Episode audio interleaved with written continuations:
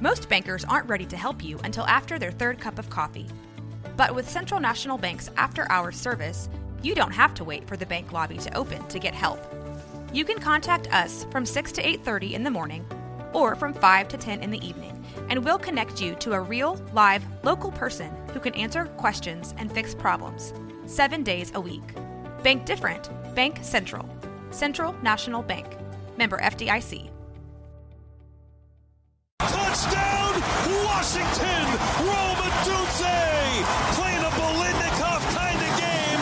Another explosive, this time for 33, and the Huskies take the lead. 365 Sports is presented by IdealMRI.com. High quality MRIs for $497 or less. IdealMRI.com. Your health is important, so is your budget. Another blitz. One on one for Nabers. He's got it. Touchdown. Oh my goodness. By Malik Nabers. 365 Sports is also brought to you by Texas Farm Bureau Insurance, protecting Texans since 1952. Third and nine. Four man rush against Plummer to the end zone this time, and it's intercepted by Bethune. He made a great play earlier and comes up with the pick in the end zone. The Florida State defense does it again. Have you subscribed to our YouTube channel? Search 365 Sports on YouTube. Brought to you by TFNB, your bank for life. Levitt's a heavy pressure. The ball's out. Scooped up by Army. Fortner taking it to the end zone. 365 Sports is turbocharged by Unite Private Networks. Find out more at uniteprivatenetworks.com. Mevis kick on the way. It's good! There's a flag down. Missouri at the moment has walked it off. Now, here's David Smoak, Paul Catalina, and Craig Smoak. And good afternoon. This is 365 Sports. We will take you up until 6 o'clock today, as we do most every afternoon. Paul with a triple option 1 to 2. We're on every afternoon, 3 until 6.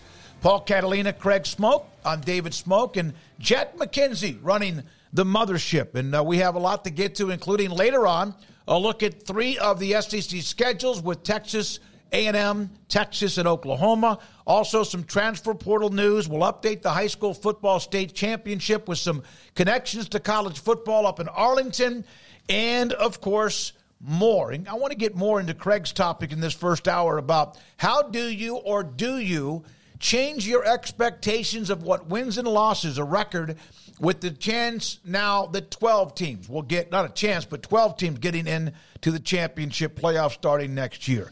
Uh, also, we uh, again have guests today from Max Olson, Taylor McHargue to check out all the quarterbacks either still available or the ones that have moved around in college football. Chris Level on Texas Tech and the fact that they've had a pretty good run and not much more other than Mickey Spagnola on the Cowboys. Craig's off the radar, Paul Catalina at his top five.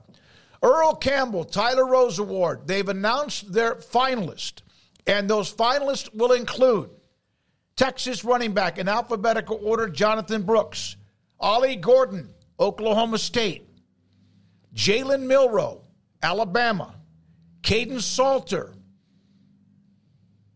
from Liberty, and Jeanty, Conference Player of the Year from Boise State. Craig? Uh, yeah, Ashton Jeanty, uh, a really good player from Boise. Uh, Jalen Milroe obviously had a great run after the Texas game. Uh, Jonathan Brooks, a really good year, got cut short by injury. So interesting to see him included there. Um, but also, uh, you had Ollie Gordon with uh, Big 12, you know, offensive player of the year type of uh, run. And uh, now I'm, I'm forgetting without the graphic up there. Milroe. Gordon, Milroe, um, Jonathan Brooks, Brooks. and there's a fifth one though.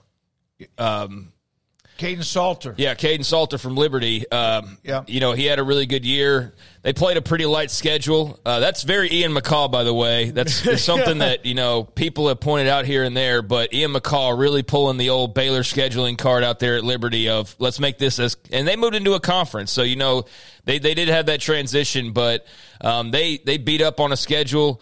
And uh, Kaidon Salter was uh, the guy throwing all the haymakers. He had a really big year numbers wise. So, yeah, it's a it's a good group. The award, uh, which is uh, Earl's namesake, and he's very much involved with, as is his family.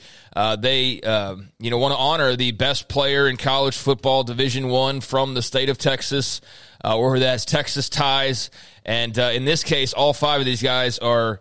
Uh, from Texas, Jeanty moved to Texas in high school, but he played high school, graduated high school ball, uh, so he's he's uh, counted into that list. So yeah, these are these are the five. Now there's a lot of debate uh, that was had, you know, over others. Uh, Quinn Ewers had a, you know the big performance, the Big 12 championship game, but was his season, you know, player of the year worthy? Ultimately decided no, you know, can't factor into the playoffs here. Um, there were a lot of other really good candidates. Ismail Mahdi at Texas State had a really nice year. Uh, if special teams counted, which it doesn't, it's an offensive player of the year award. Then maybe Ismail Mahdi gets the the nod. Uh, Tahj Brooks had a really good year for Texas Tech, uh, and big news that he's going to be coming back. And I could go on and on.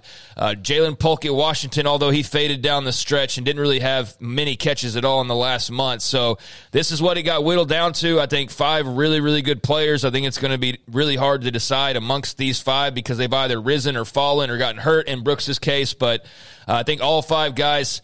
Uh, if you just look at the storylines of college football this year, uh, Brooks obviously a huge part of Texas's run to get them to where they are. Ollie Gordon had a huge year for Oklahoma State. Milroe, one of the best, like most improved stories. Salter, uh, G five uh, represented there, and then Jeanty, I think a guy from the G5 who really got overlooked and I, and I fought really hard for for him because he had a massive year uh, the top player offensive just offensive yards uh, all purpose uh, he was the top guy in the entire country when it came to 500 plus yards receiving, over a thousand rushing, uh, 19 touchdowns. So yeah, I, I, like the group, and I think they are uh, you know really representing the state of Texas well. All right, we'll have the votes eventually, and they'll have the, the banquet at the first of the year. But those are the five finalists for the Campbell Award. Paul, of those names on that five, that group of five, who would you think? You might you don't have to, but who you'd vote for? It would come down to Ollie Gordon and Jalen Milroe for me. Okay, um, I, I, think you know, like Ashton Jeanty, though, uh, man, like you really, you do want to start awarding guys for being the best at something in the entire country. Yeah, and that, um, you know, the spirit of the award is that. So that would be tough. But to me, and, and maybe I'm like, I, I might have some Milroe glasses on right now because I've been kind of I, am just very impressed by his his story and the way that um, you know this is a dude who was benched in the second game of the year. Yep, and not like not injured, benched. They be, or the third game, I guess that would have been against USF. They benched Jalen Milroe, and that is was sending him out like sent a message. Uh, played most of the game with a guy who's now quit football and is going to play lacrosse uh, at quarterback and came out of that. And then all of a sudden, he's been one of the most dynamic players in the country. So, yeah. And Ollie Gordon changed Oklahoma State season. Uh, Jonathan Brooks may may have run, ran away with this thing had he not gotten injured. I don't know. I, I agree. I think but, he would have. yeah. I think yeah, he would. I mean, yeah. he might like you know.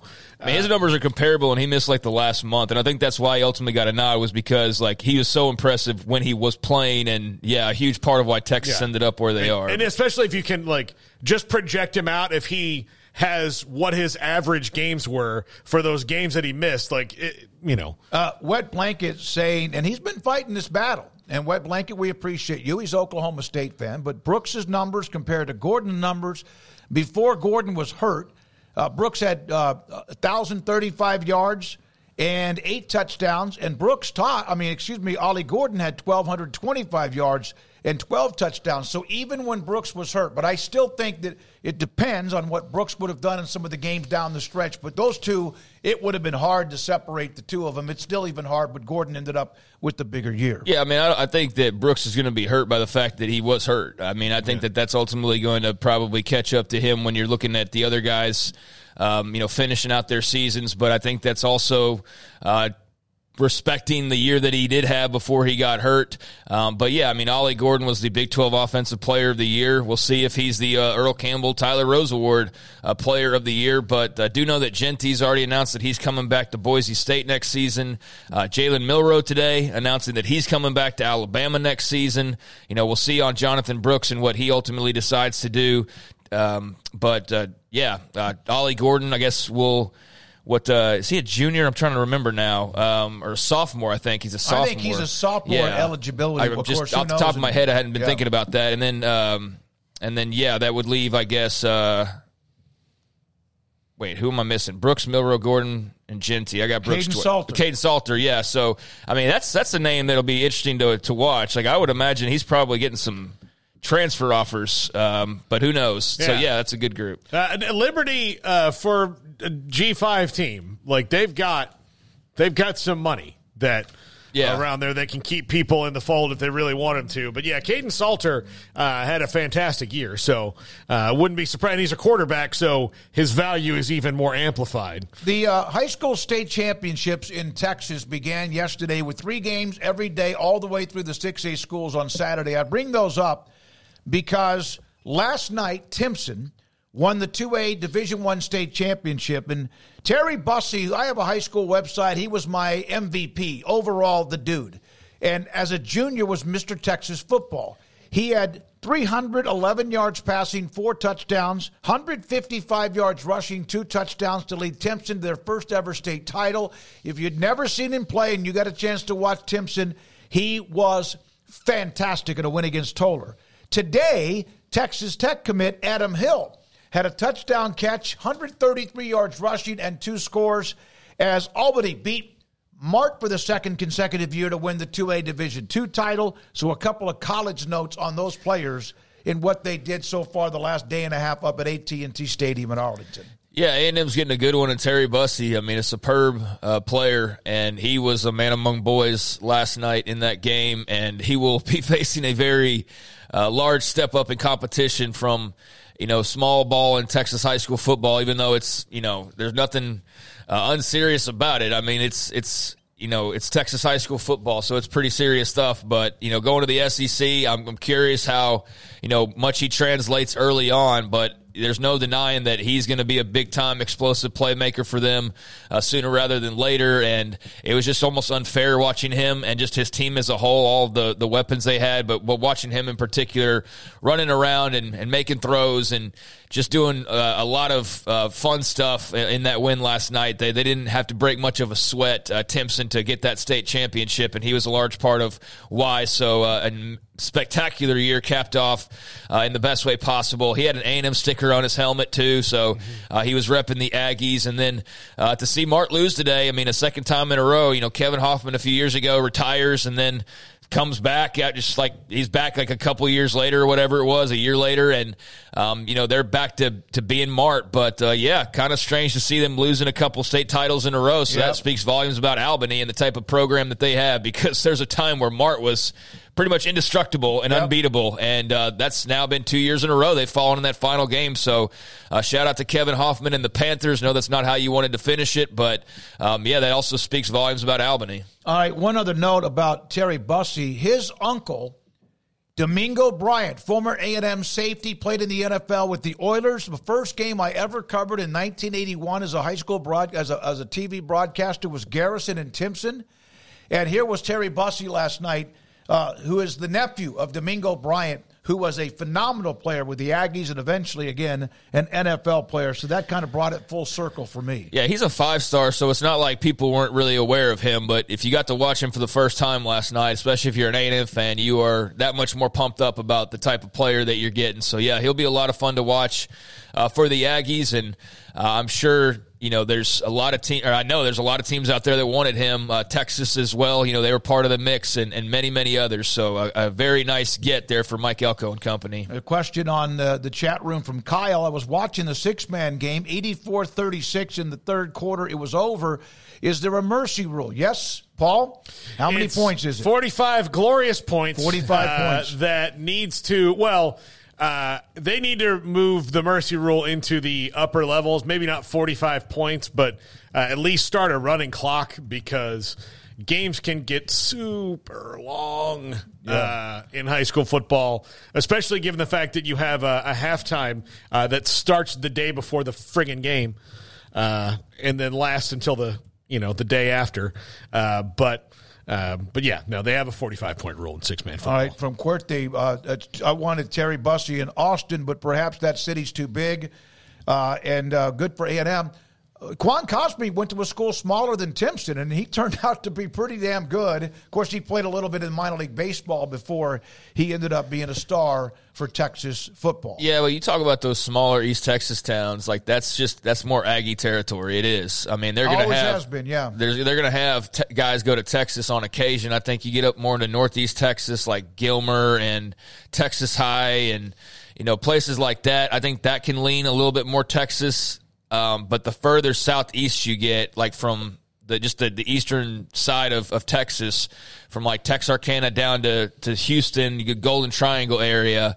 That's a lot of A and M territory down there, and so yeah, um, I think it just kind of depends on you know the the individual and their background and just their preferences because uh, A and M does uh, get their fair share of guys who probably don't want the big bright lights of Austin, you know, all the time. That they're from Timpson or they're from you know a smaller town, and that's that's not really their style. But for some guys, it is. So uh, yeah, I think it's just a case by case basis. But not surprised to see a you know a kid from East Texas, especially a small town, lean Aggies. That's that's kind of how it's been for a long time. The southern part outside of Tyler and into Lufkin was usually an A and M deal. That that was uh, from uh, back in the day when I, in fact, Reggie McNeal, of course, was one back after his senior year when they won the state championship. All right, so that's that. The Jason Witten Collegiate Man of the Year Award. The three finalists include a Big 12 player. How about Tony Bradford from Texas Tech? Tony Bradford Jr., Blake Corum, the running back from Michigan, and also Mike Hollins from Virginia. This is for the Collegiate Man of the Year, very similar to the uh, Art Rooney, I think, Man of the Year award that they give in the NFL with Jason Witten, the former Tennessee Vol and Cowboys Hall of Famer. Yeah, um, uh, good names on the list. Uh, Blake Corum, obviously the most uh, recognizable of it, but but yeah, the, we'll um, be interested to see. I, I was hoping we get to vote on this one, but uh, I haven't had that. I, I did have not. not- I I did not not. get. Uh, I did not get that yet. I didn't either. I did So- not get that either. You want some transfer portal news? Yeah, I've got. I've got some too to fill in once you're done. All right, you go with yours, and then we'll get to the ones that I sent Jack. All right, some uh, some interesting ones. Uh, Kurtis Rourke, quarterback from Ohio, uh, he's on his way to Indiana. Um, and they lost uh, Sorsby. He went to Cincinnati. So Kurtis Rourke uh, from Ohio had a really good year uh, for the Bobcats on his way to play for Curt Cignetti um, uh, and the Hoosiers. Aidan Chiles, I don't know if we had that one, uh, but Aidan Chiles on his way to Michigan State. In Yeah, a- that was the one I had. Yeah, That's good. and a not shocking uh, move at all to follow Jonathan Smith there. He will probably be the starter. And there was another one I wanted to get Craig's thoughts on. Key Lawrence uh, is leaving Oklahoma and he is going to uh, Ole Miss. Uh, so uh, another OU portal departure there. And as of today, uh, and Texas Tech signed offensive lineman uh, Davion Carter, who came from Memphis. Yeah, so uh, a lot to, to get. To, I mean, uh, for Texas Tech, that's a really nice offensive line pickup. I mean, Lord knows they need some you know improvement and help on the offensive line uh, to really get to where they want to be. And I mean, they obviously had a good enough year where Tahj Brooks had a, a massive season. You got him coming back. I know that he responded to uh, the news of that commitment of you know basically saying like let's let's go. So uh, yeah, I think he was fired up about uh, that addition, and um, that seems to be a good one, a good area of focus for for Texas Tech. You knew they were going to add on the offensive line, so uh, that's one step towards that. Um, you know, Key Lawrence uh, going to Ole Miss. Uh, it's going to be funny, like how often now at the transfer portal that you uh, are going to run into guys, into familiar faces, you know, of just like, oh, hey, you used to be on our team and you're going to come across. So Oklahoma have been very interesting with the transfer portal here uh, early on. And, you know, he played a lot, uh, had a lot of uh, you know moments, and uh, you know played a lot of games for the Sooners. So that's a good get for uh, Lane Kiffin. I don't think it's as much of a panic attack as it was you know a couple days ago when you're losing offensive linemen left and right. Um, it seemed to be more of a kind of a respectful, like, hey, best of luck to uh, Key Lawrence. So uh, yeah, he had also played at Tennessee. So I mean, he's a guy that's bounced around a lot, and kind of just a showing of or a sign of, I guess, the um, of the times that we live in now that he's going to play three different teams in the SEC alone. So that's, uh, yeah, that's I guess no, it's it's technically two because Oklahoma wasn't in the SEC when he played for them. But you, you get the point of yeah. he'll play for three of the teams in the same conference.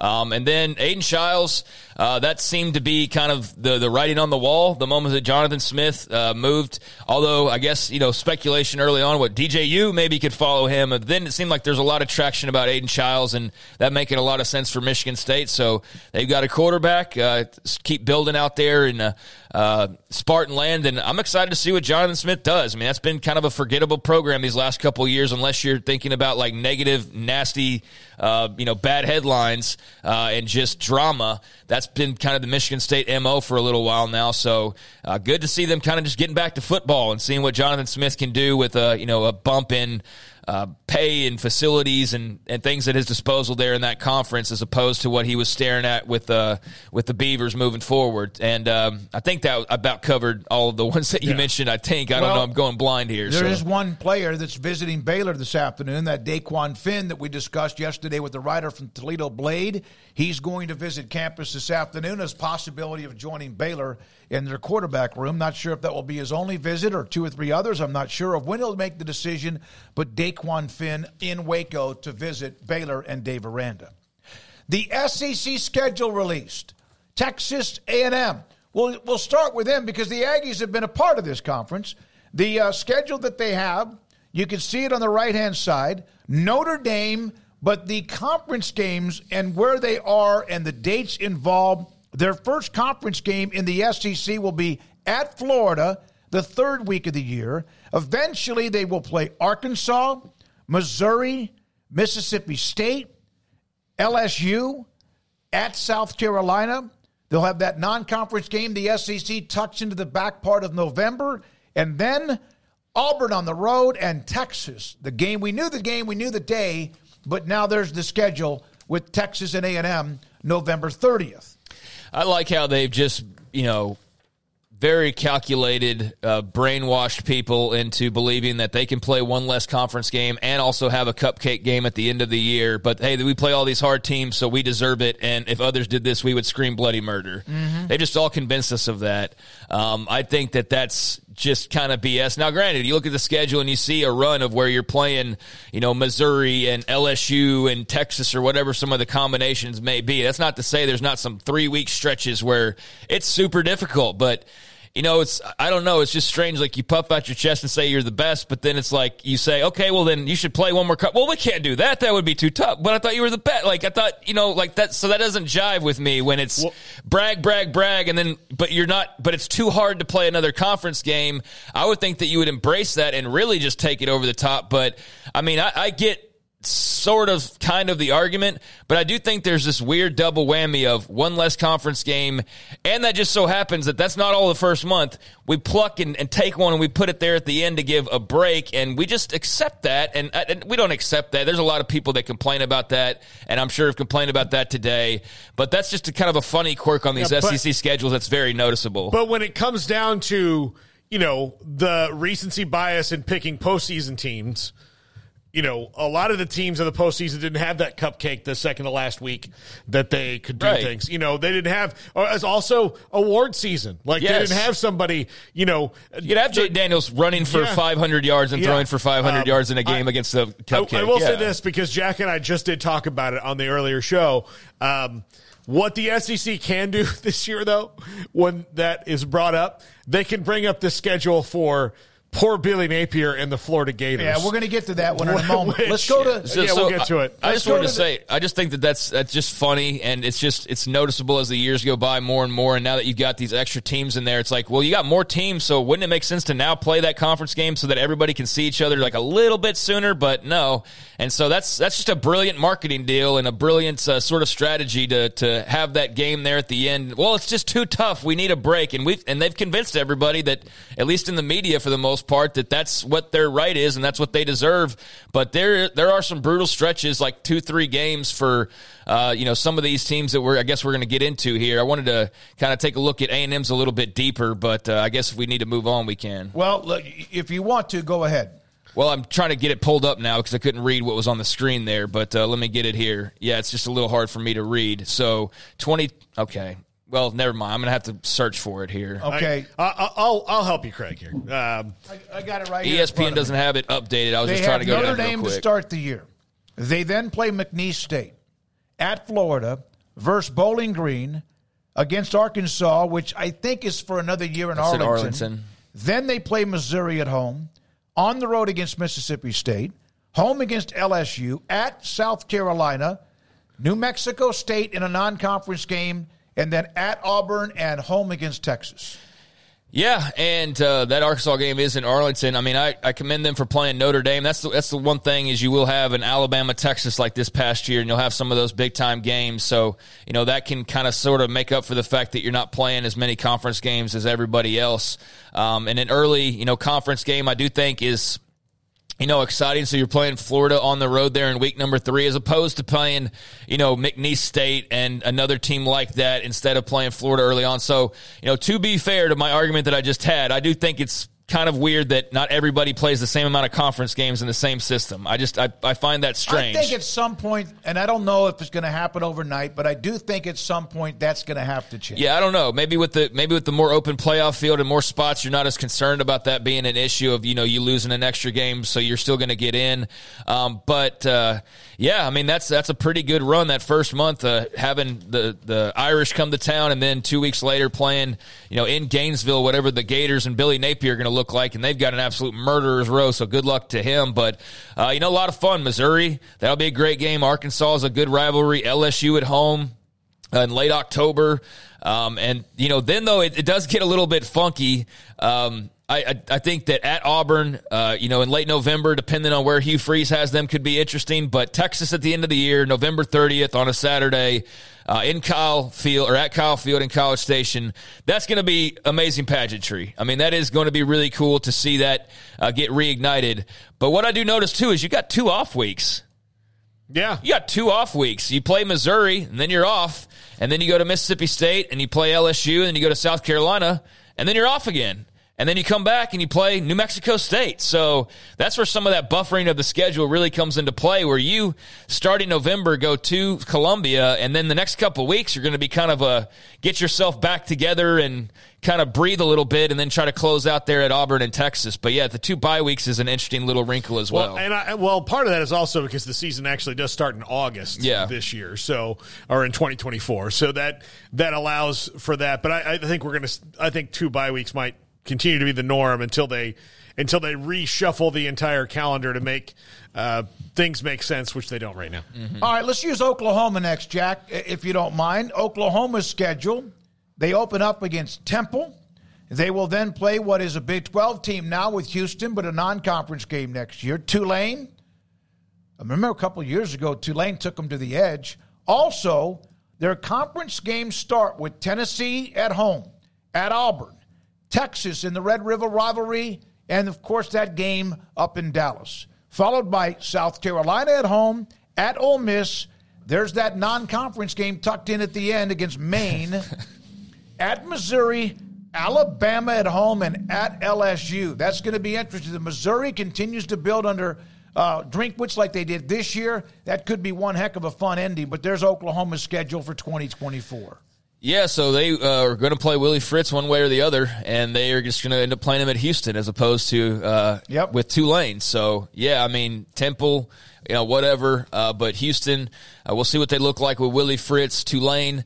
Um, you know, they went and made a great hire, so let's see how much they can kind of keep their stride. So that's not just a gimme game. And then when the SEC schedule starts, I mean, I think it's exciting for Oklahoma fans to see these teams as opposed to the teams they've been seeing now for the past 20 years. I mean, there's no doubt you're going to get a little bit more excited for going to Auburn and going to Ole Miss and to Missouri again, and then having, you know, the likes of uh, Tennessee and Alabama rolling into town, going and closing the year at LSU. So that's a, that's a massive step up just in, in terms of the, the the look of the schedule and just kind of some of the places you're going to be going to. So that's a, a lot of fun. But yeah, that first five weeks of the season, I mean, Houston and Tulane, we'll see what they look like. But Tennessee and then at Auburn, uh, I guess we'll kind of see what they look like as well. But that Tennessee game, little Josh Heupel action, uh, going to uh, going to see the the former you know national championship quarterback, the last guy to win a national championship in Norman, Oklahoma as a quarterback. Nearly uh, a quarter of a century ago. Nearly 25 years ago.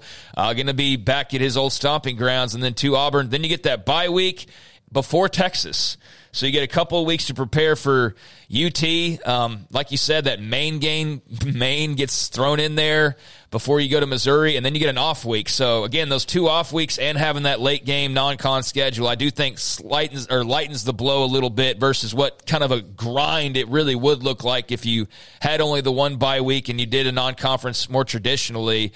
So it makes sense to kind of give you some breathing room for for everybody involved there. But Alabama and then LSU to close out those last couple weeks, you're going to need that bye week, that second bye week there. All right, now I want you to look at the Texas schedule, Jack. I don't know if you were able to get the new one up that I sent you because the one I had earlier was just the non-conference schedule. But here are their games. I'm going to make note right now. You will not see a game, a non-conference game, tucked into the back of their schedule. They don't do that. Their games off the top. They open up with Colorado State. Uh, and then they will be at home uh, on the uh, yeah Colorado State.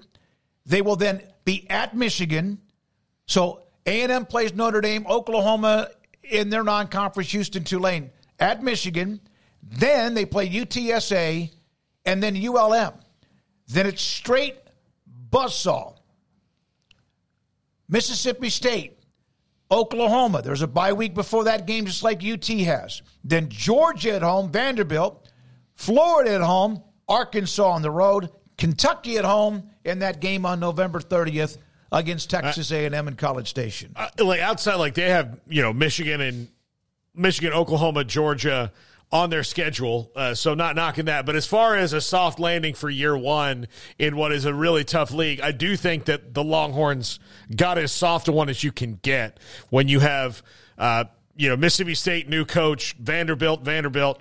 Um, yeah, there's not are, that there's not like know, that extra fo- game against Tennessee fo- or LSU. Florida and Arkansas coaches on the hot seat. You know uh, Kentucky's you know good. I mean they're, they're good, but um, and then and then A and M new coach uh, in, in, a ridiculous rivalry game on the uh, that's coming back on the road. So that one that one could get weird. Like that game probably is going to get weird. Um, you know, in the fact that there's going to be so much emotion in College Station, Texas on November 30th. But, um, but yeah, uh, I do. I'm not trying to knock their schedule, but I do think that it it works out better for them than than maybe some of the people that are still I, in the I will league. say this, and you might be if that if in fact maybe you're right. They're playing Michigan on the road. Oh yeah, I'm and, not and, like and again, yeah. like A and M no. playing Notre Dame. Yeah, uh, I went when if you're one of those schools and you have a game like that in a non-conference game and then you get a slight break based on again not having LSU or Tennessee adding on to whatever you have. Okay with that. Uh, Oklahoma,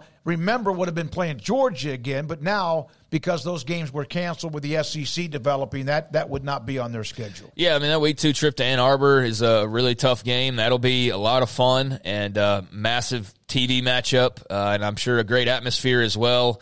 Um, you, know, I think having both Oklahoma and Texas with the bye weeks before that game to make that even is uh, probably a good call, just so you know one doesn't have the advantage over the other. But I mean, I see where Paul's coming from. You got that Michigan game. I don't think you're worried about any of the other four, though. Um, Mississippi State's your only other S- is your first SEC game before the bye, and that's at home. And I mean, who knows with Jeff Lebby in, in year number one what they look like? But then you get that bye week to prepare for Oklahoma. But that Oklahoma Georgia back to back, like yep. that's very that's big time. Like getting both of those teams back to back. But to Paul's point, after that, I mean, at Vandy, so that's a nice landing after playing Oklahoma and Georgia and an off week. And then that last month, I mean, there's two road games against two traditional rivals, so those could get really weird. Florida and Kentucky, respectable teams. Who knows how good or bad or wherever they are. Um, but I, I, get what you mean as far as not having like LSU in the back end amongst that mix of teams. So I think if you can navigate, it's kind of a tale of three parts. There's your first part that that's that Michigan game. But other than that, you feel good. Then your break.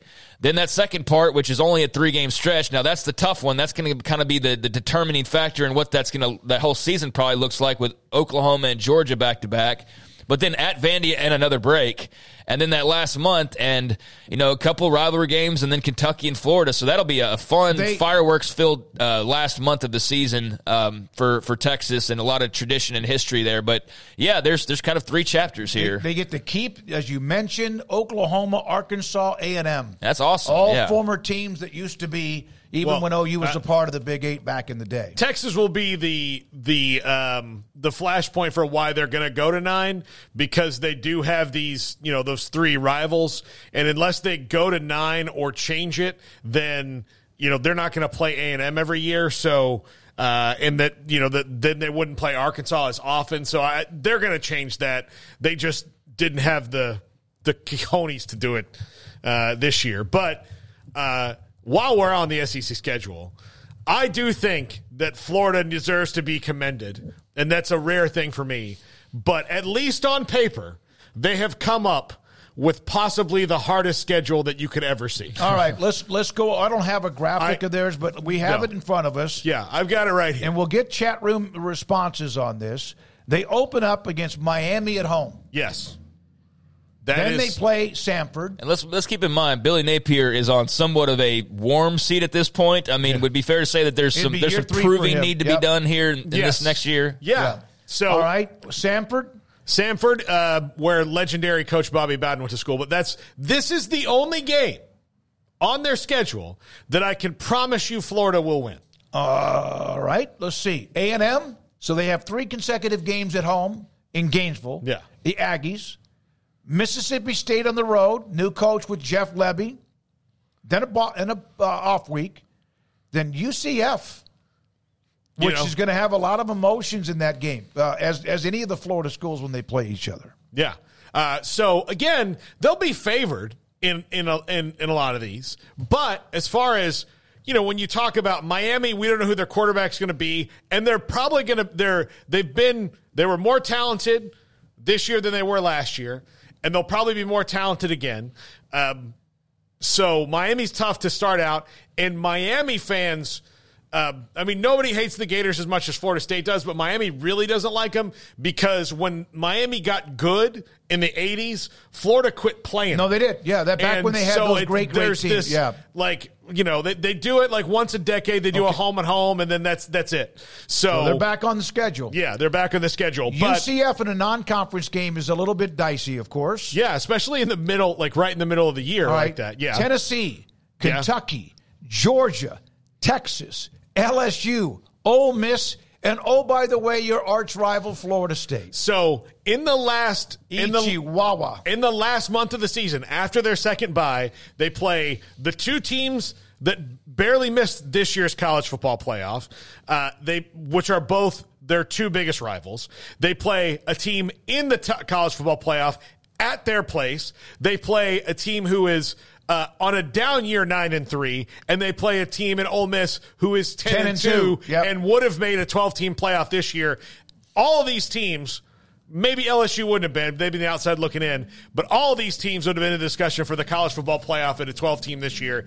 That is a stretch. Yeah, and that doesn't include, again, the emotional start against Miami that used to be a rivalry, mm-hmm. and then they backed away. I'll never forget, and this is back in the 80s or whenever year it was, when Miami smoked them like 30 to nothing in an opening game. And you could just, the differences, of course, in Miami and, oh, and they, everybody was pretty obvious. And they can't, it wasn't like they played the other one and then went on. They lost and then canceled canceled it. Yeah. Like they, it was one of those things like, you guys have to play somebody else next year because oh, we're not so doing good it. luck, Billy yeah. Napier and the Gators. That's uh, you know, that's that's an interesting wrinkle for next season with uh, the season starting when it does. So that how that looks across schedules with uh, the extra the week to breathe will be really interesting in college football. Um, but yeah, I mean, if you're looking at tougher schedules or toughest schedules, um, that that that Florida schedule, especially that that third chapter uh, after the second bye week of Georgia at Texas, LSU, Ole Miss, at Florida State. I mean, I don't I don't know if there's a tougher five consecutive weeks, no buys, five consecutive weeks of that. I can't imagine that there's a tougher schedule on paper than that. There's just I don't I don't even know how that'd be possible. Georgia at Texas, LSU, Ole Miss at Florida State. So yikes. Uh, you better hope that you got about five wins at that point or six already if you're Billy Napier. And I see Samford is one and then not a guaranteed one anywhere else on that schedule. So, yeah, uh, he's, he's to have his work cut out for him, that's for sure. One note on another uh, transfer portal. We'll come back from the break and discuss the linebacker from UTSA and where he's going to be, at least visiting. And with all of what you've seen, and we've already, we know what the Big 12 schedule is. Uh, and you know, again, a lot of things that are going on with the 12 team playoff. Do you change your expectations of what is the standard or the accepted win loss record for your college football team? Yes, you want to go undefeated, but does that change now because 9 and 3 is going to get you in the college football playoff or most likely a team or two? We'll come back with that your feedback also. This is 365 Sports. Stonewood Dental Robinson, Texas. My dentist is Dr. Steve Childress. He's been absolutely phenomenal. Uh, you know, a lot of you even discuss it in the chat room. If it's not a crown, then it's a root canal. If it's not a bridge being fixed, then it's a retainer. If it's not that, then it's a cavity. All of that is what I've been through, but I feel more confident with what I have and where I am with my dental work than ever before. But it took a game plan. It took the process of building like you would if you take over a football team. Let's do this now. Let's do this next. And then let's also look ahead, and this needs to be done too. It never ends when you probably didn't take care of your teeth like I didn't for a long time. Not just brushing your teeth or flossing your teeth or making sure you don't like, but I, I didn't I didn't do well with that, and I've been paying for it literally. But Dr. Steve Childress and Stonewood Dental has got me in a pretty darn good place. In fact, a great place. After the last time I was there, I sent him a text. I said, Man, you're my godsend when it comes to dental work. And he is. Dr. Steve Childress, Stonewood Dental, Robinson, Texas. Don't miss the. Hey, it's Kaley Cuoco for Priceline. Ready to go to your happy place for a happy price? Well, why didn't you say so? Just download the Priceline app right now and save up to 60% on hotels. So, whether it's Cousin Kevin's Kazoo concert in Kansas City, go Kevin, or Becky's Bachelorette Bash in Bermuda, you never have to miss a trip ever again. So, download the Priceline app today. Your savings are waiting Go to your happy place for a happy price. Go to your happy price, Priceline. Wrap up the year sales event at Allen Samuels in Waco. As the year comes to a close, we're offering unbeatable deals and a wide selection of new 2023 Jeep models like the Grand Cherokee, Grand Cherokee L, Renegade, Gladiator, Wrangler, and the Wrangler 4XE. In addition to incredible savings, we're also offering generous trade-in values for your current vehicle. Upgrade to a newer model while getting the most out of your trade-in. Hurry in, these deals won't last long. Shop our great selection of new inventory and start the new year in style. Pioneer Steel and Pipe opened their doors in 1943 and they have never wavered with their focus on great product and customer service, relationships with a handshake, making sure you, the customer, is satisfied. Their new facility is now twice the size, allowing new inventory, higher quantities, and in a much more organized fashion. In addition to the long lengths in tubing, angles, channels, rods, and flat, Pioneer Steel and Pipe now offers several shorter, more convenient lengths of material already cut. Their 2,500 square foot showroom has over a thousand new products in stock, new welding supplies, hardware, Quikrete, and do-it-yourself components for any project, whether you are a professional contractor or weekend warrior.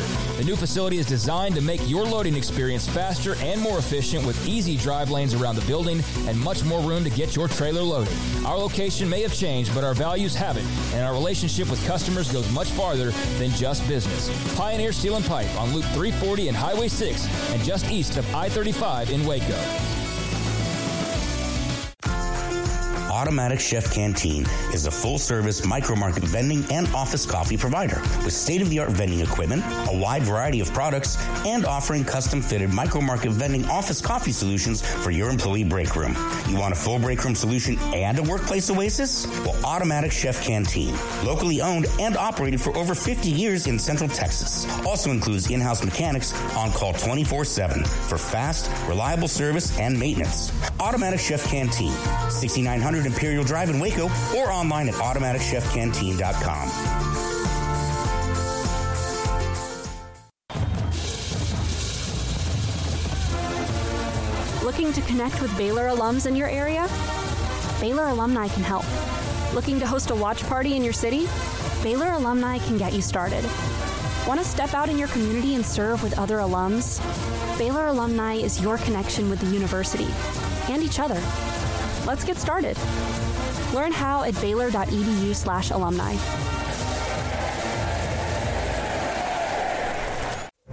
Stepping into the boots of a U.S. Army officer can add confidence and leadership skills to your son or daughter's career path. See all the things they can achieve in our boots at goarmy.com. U.S. Army Waco Recruiting Company, 254 598 8131 or 254 776 1543. Is 365 Sports. The 3 o'clock hour is sponsored by Waco Custom Marketplace. Meats, sweets, Texas treats, and a cut above the rest. 425 Lake Air Drive, Waco.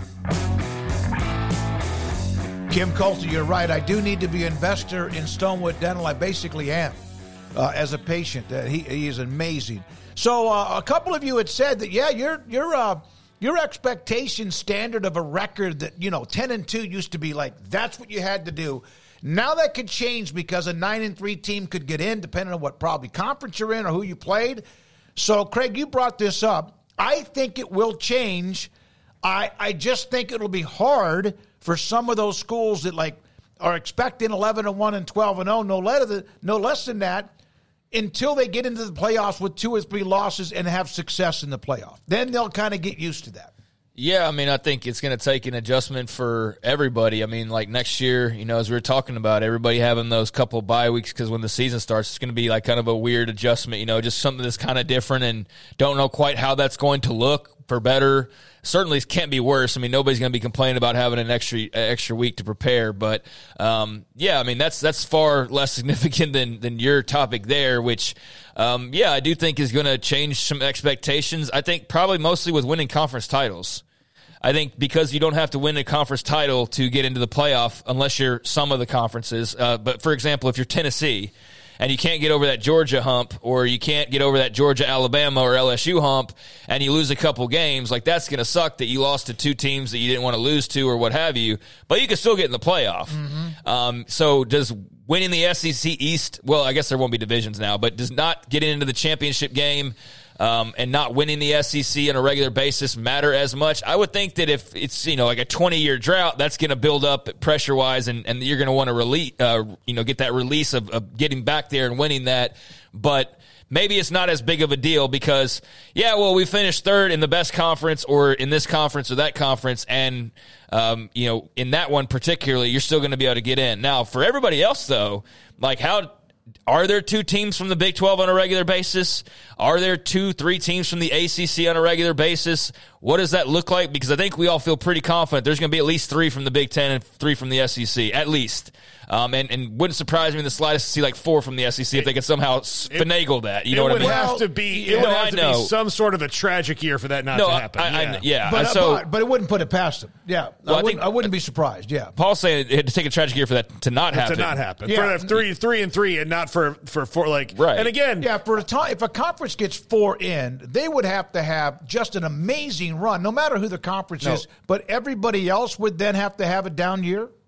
No, I think? I think y'all are no. I think you're y'all, opposite Smoak. Yeah. Okay. I'm saying for there not to be three SEC and three Big Ten teams in Oh, every year, yeah. it would have to be some sort of ridiculous year, Yeah, like right. ridiculous. Where Like Clemson and Florida State are both unbeaten except one loss to the other. Because think about it, there's the ACC champ, there's the Big 12 champ, there's the G5. Well, that's Right. only three spots, so that leaves you nine spots. Yeah. So That's six spots. If you just just give each of those three, Yeah. there's still th- uh, three spots left. Well, that's Yeah. what I'm saying. Anyway, Yeah. a conference to get in four would be like, would I bet Buddy. against it? No. would I bet against it? No. Look at the top 25 right now. No, I know. How many I- I teams from the SEC you think Yeah. are getting into this thing? Yeah, if, if, and that's why I love it when Dellenger used to put the if we're 12 team playoff this year, and I think there were four SEC teams Yeah. involved So this that's year. that's what I think most people's expectations are. Is you're gonna have like four from that league, and then three to whatever. Actually, there's going to be seven at large, right?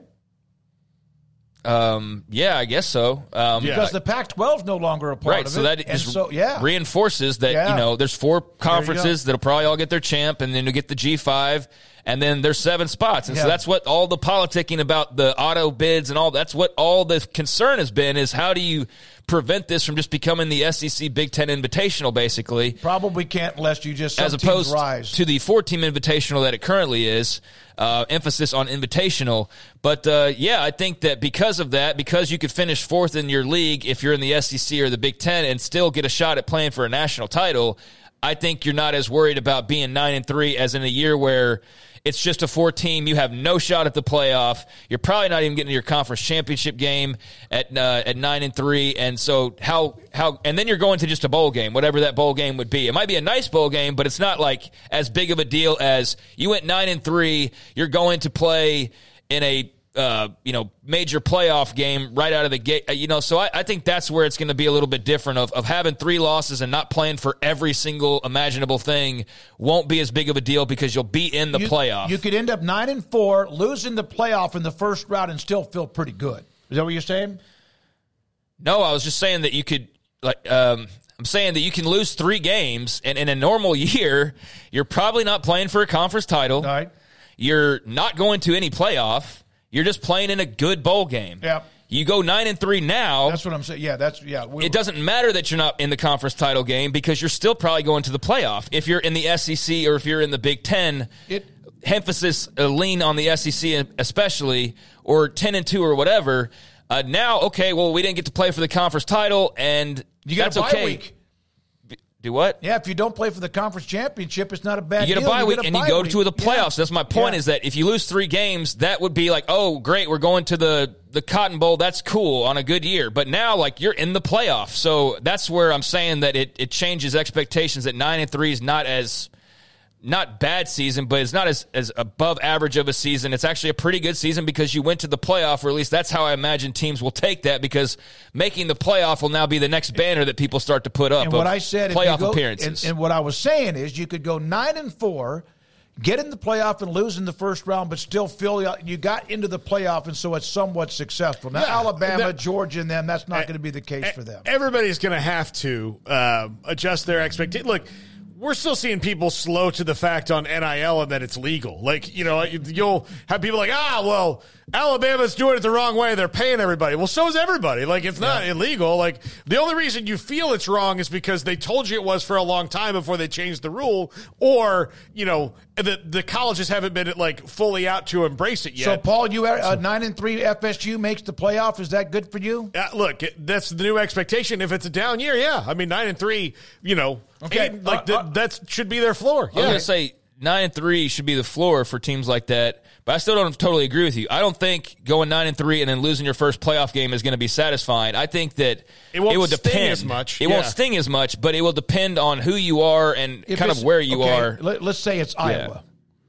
Going nine and three and making the playoff, I think like th- they would have loved that this year. Yep. They won more than nine games, and they're not playing for Jack when it comes to the playoffs. so I think right. for them that'd be a pretty good year. I think it also depend though if you go nine and three and then you go lose to Liberty in the first game at home. Yeah. Then that's gonna or right. you know there that's gonna be a different story. It's gonna depend on what that that playoff game looks like in the long run. But yeah, for uh, Iowa as an example, they would take that over what they've got right any now. team that's quite like not even in the conversation. Okay, here's another thing. We may say three teams in the Big Ten or three teams in the SEC. Let's just use that as a, as like the line. Think about who won't make it. If you take three from the Big Ten plus the incoming schools, if they're all pretty good, Washington, Oregon, USC, Ohio State, Michigan, Penn State, someone's missing out. I mean, they are now anyway. But you, if you don't make it, and you got all those ten, just the Big Ten, not to mention what the SEC is going to be loaded up with. Well, I mean, who would have been? I mean, that's where it comes into play of uh, who's making it the ACC besides Florida State. I know. Who's I know. making it besides Texas in the Big Twelve? Yeah, no, I know. You going to put Oklahoma State in there after that conference Nope. title game? Nope. I don't Nope. think so. Right? Nope. So Nope, not that's at all. where it starts to you know so become murky on on how that's all going to look, and that's why I think too it, it matters on you know kind of what that that.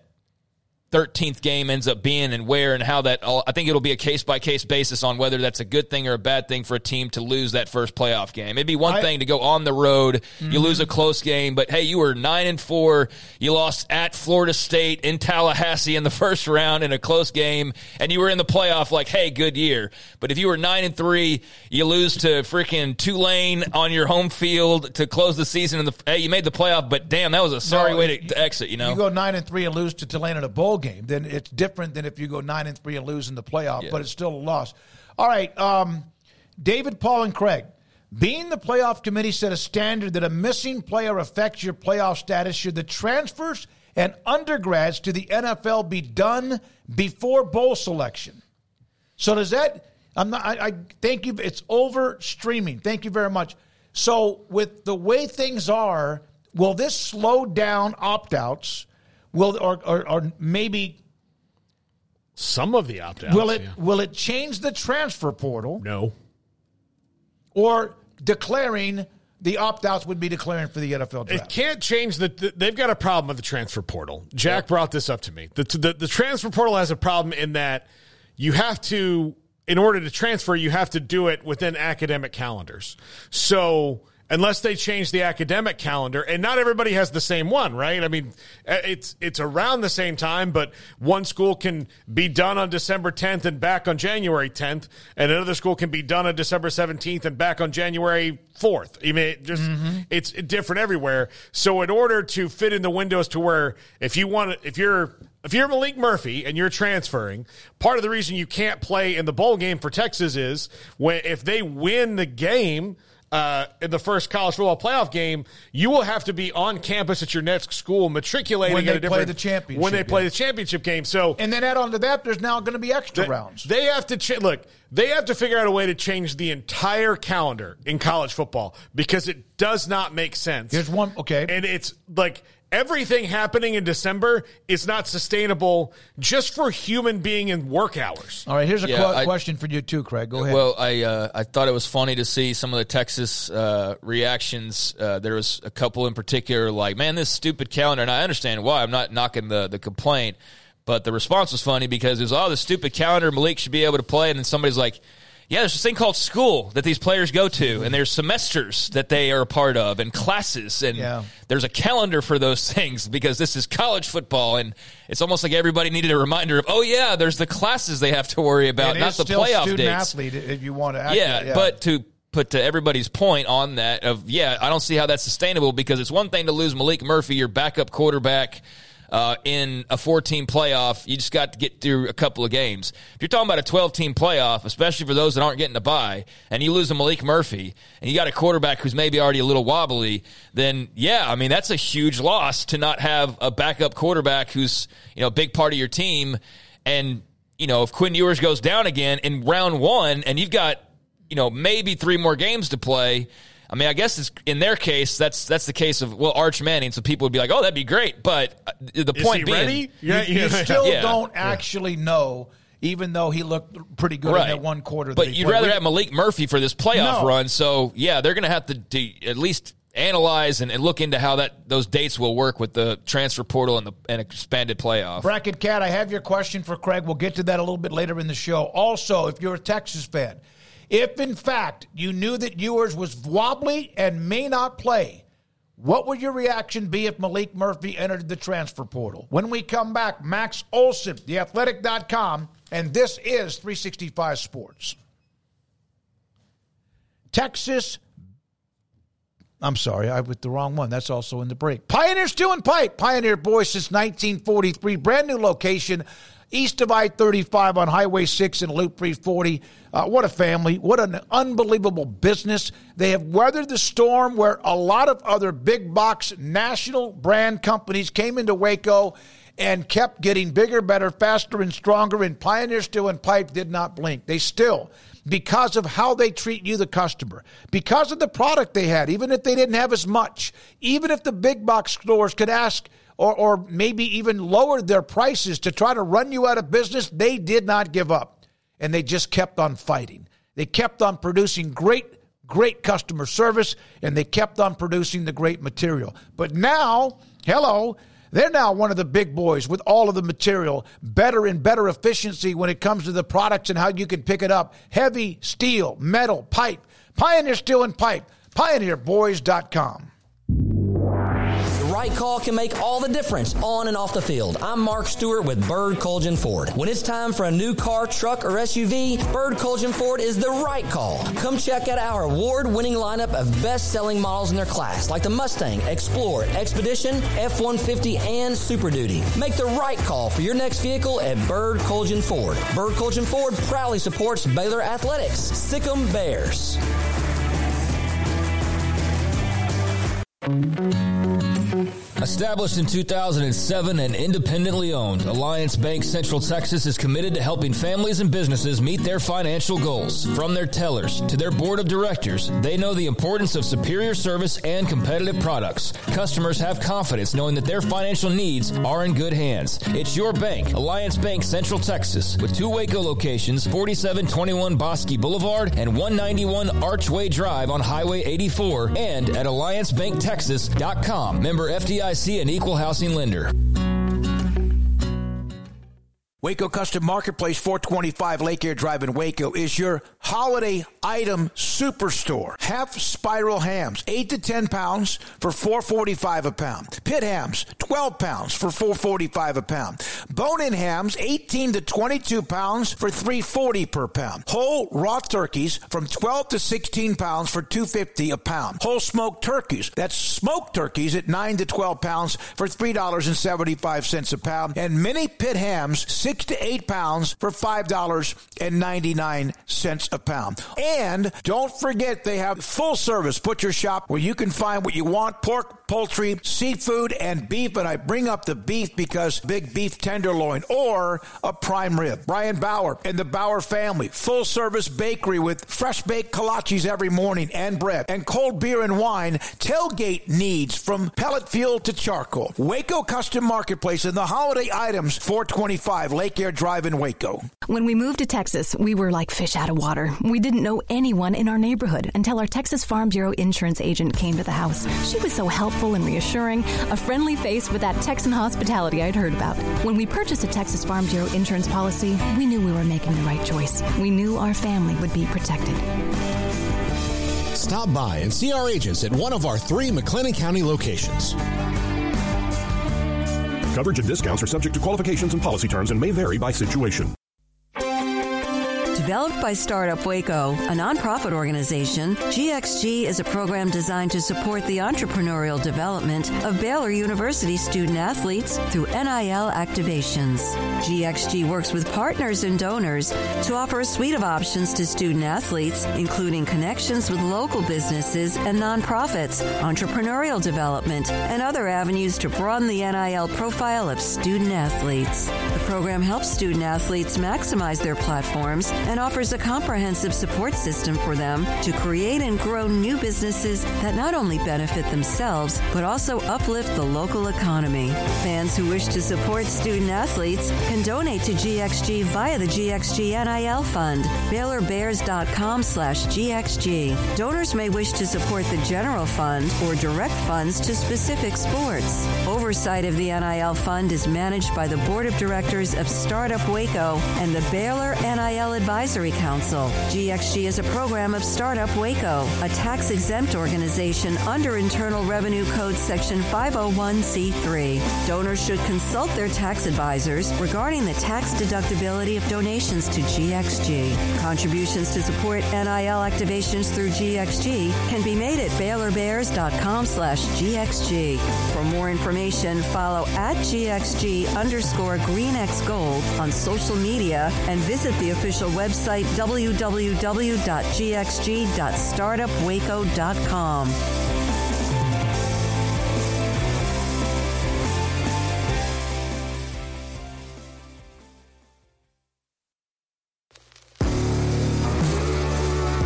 Welcome back to 365 Sports, powered by Sikkim365.com. It's time for our weekly segment with Max Olson of The Athletic, brought to you by Pioneer Steel and Pipe, where customer service is their main focus, and best in metal, steel, and pipe for large or small projects, with two locations in Waco and Bryan.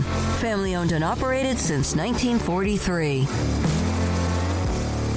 Max Olson, theathletic.com, has nothing to do. The transfer portal, the NIL, all of what's going on with the NCAA, and yes, eventually football games starting this weekend, eventually the semifinals. Max, have you ever seen so many things converge at one time? Oh gosh! Don't even ask me about the NCAA stuff, please. I, I literally do not have time for that today, guys. literally. What we, now? We you know, we won't. Has there anything in particular? Anything in particular with the transfer portal surprised you with a player going one place or another? You know, I I, I think that uh, you're you're starting to see the quarterback market uh, shake out a little bit here. Um, you know, you obviously saw Maalik Murphy going yesterday uh, for for Texas. He's not officially in yet, but everyone's kind of expecting that. You know, I think it's kind of decision time for some of the key guys out there. I think Cameron Ward what he decides to do between you know Miami, Florida State, whoever else ends up being in the mix there, that's going to affect where, where Will Howard ends up and, and DJ and some of these other guys. Um, you know, I, I think it it's while it's still early.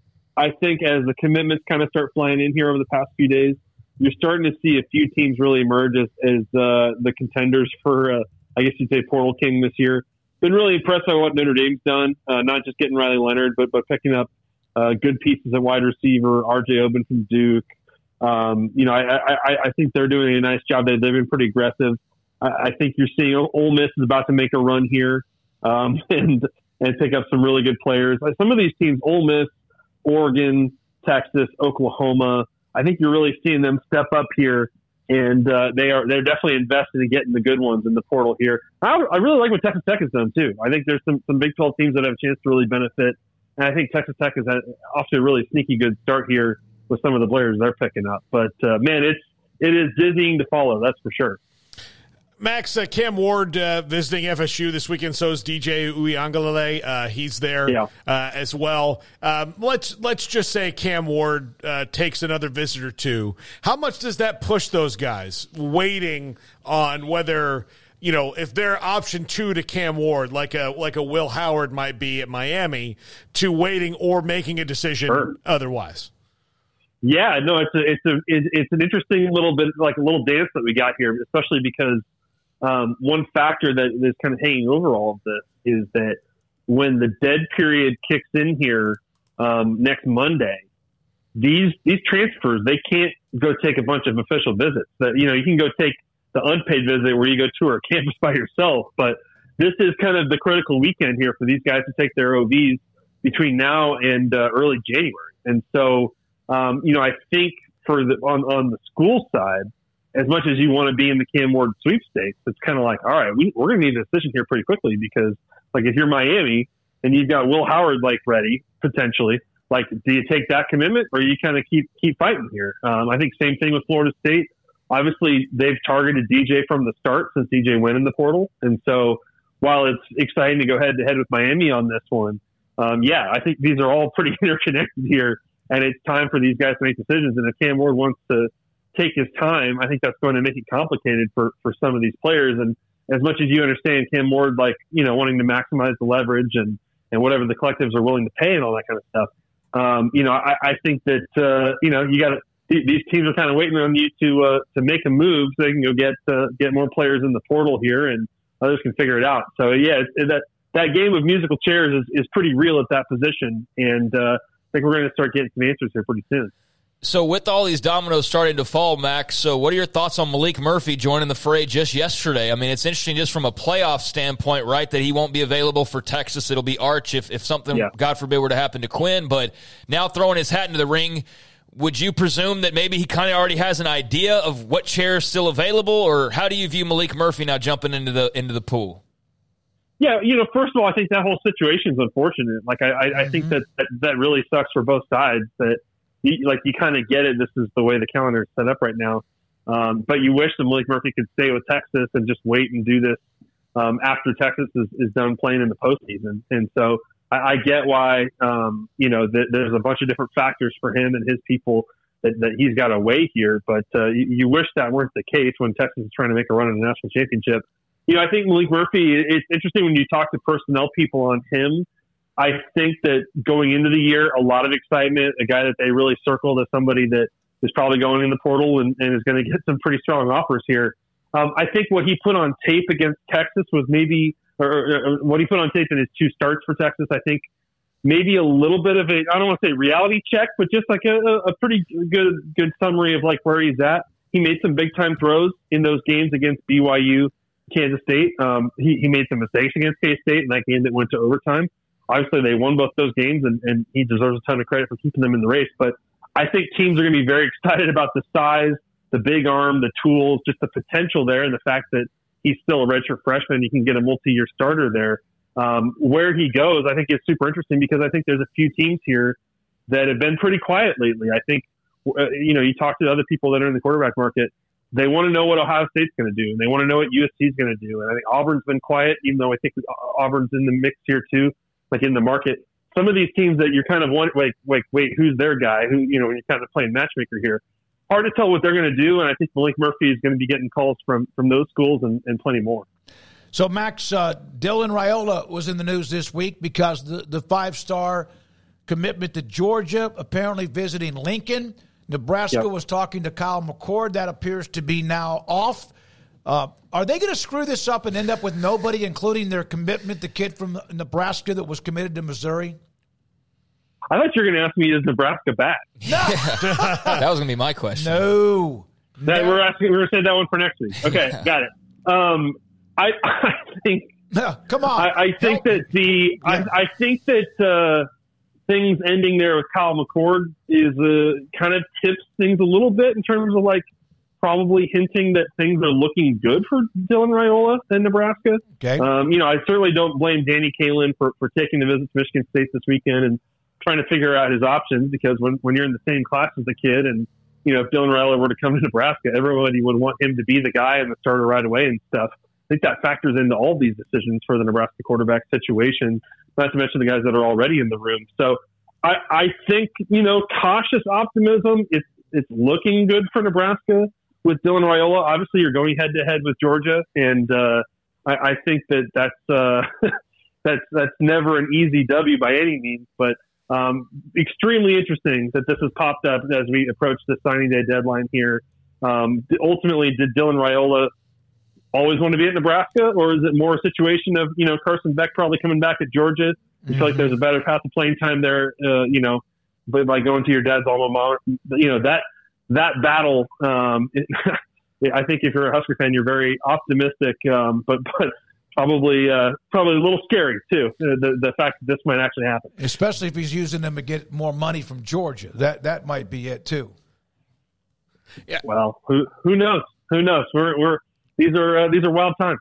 Max, oh, so do you think that Nebraska would still get a portal quarterback, just maybe not? somebody to the level of Kyle McCord if they do um, proceed with Raiola in that way? I, I, think at the going, you know, at the start of December, I think the Nebraska perspective was we're going to get a, a, transfer quarterback and uh, we can afford a good one. Um, you, you, knew that Jeff Sims was going to be moving on.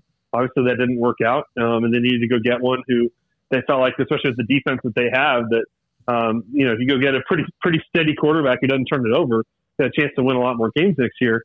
I I think the whole Dylan Raiola that whole thing restarting was not something that was really anticipated by Matt Rhule and his staff a couple of weeks ago.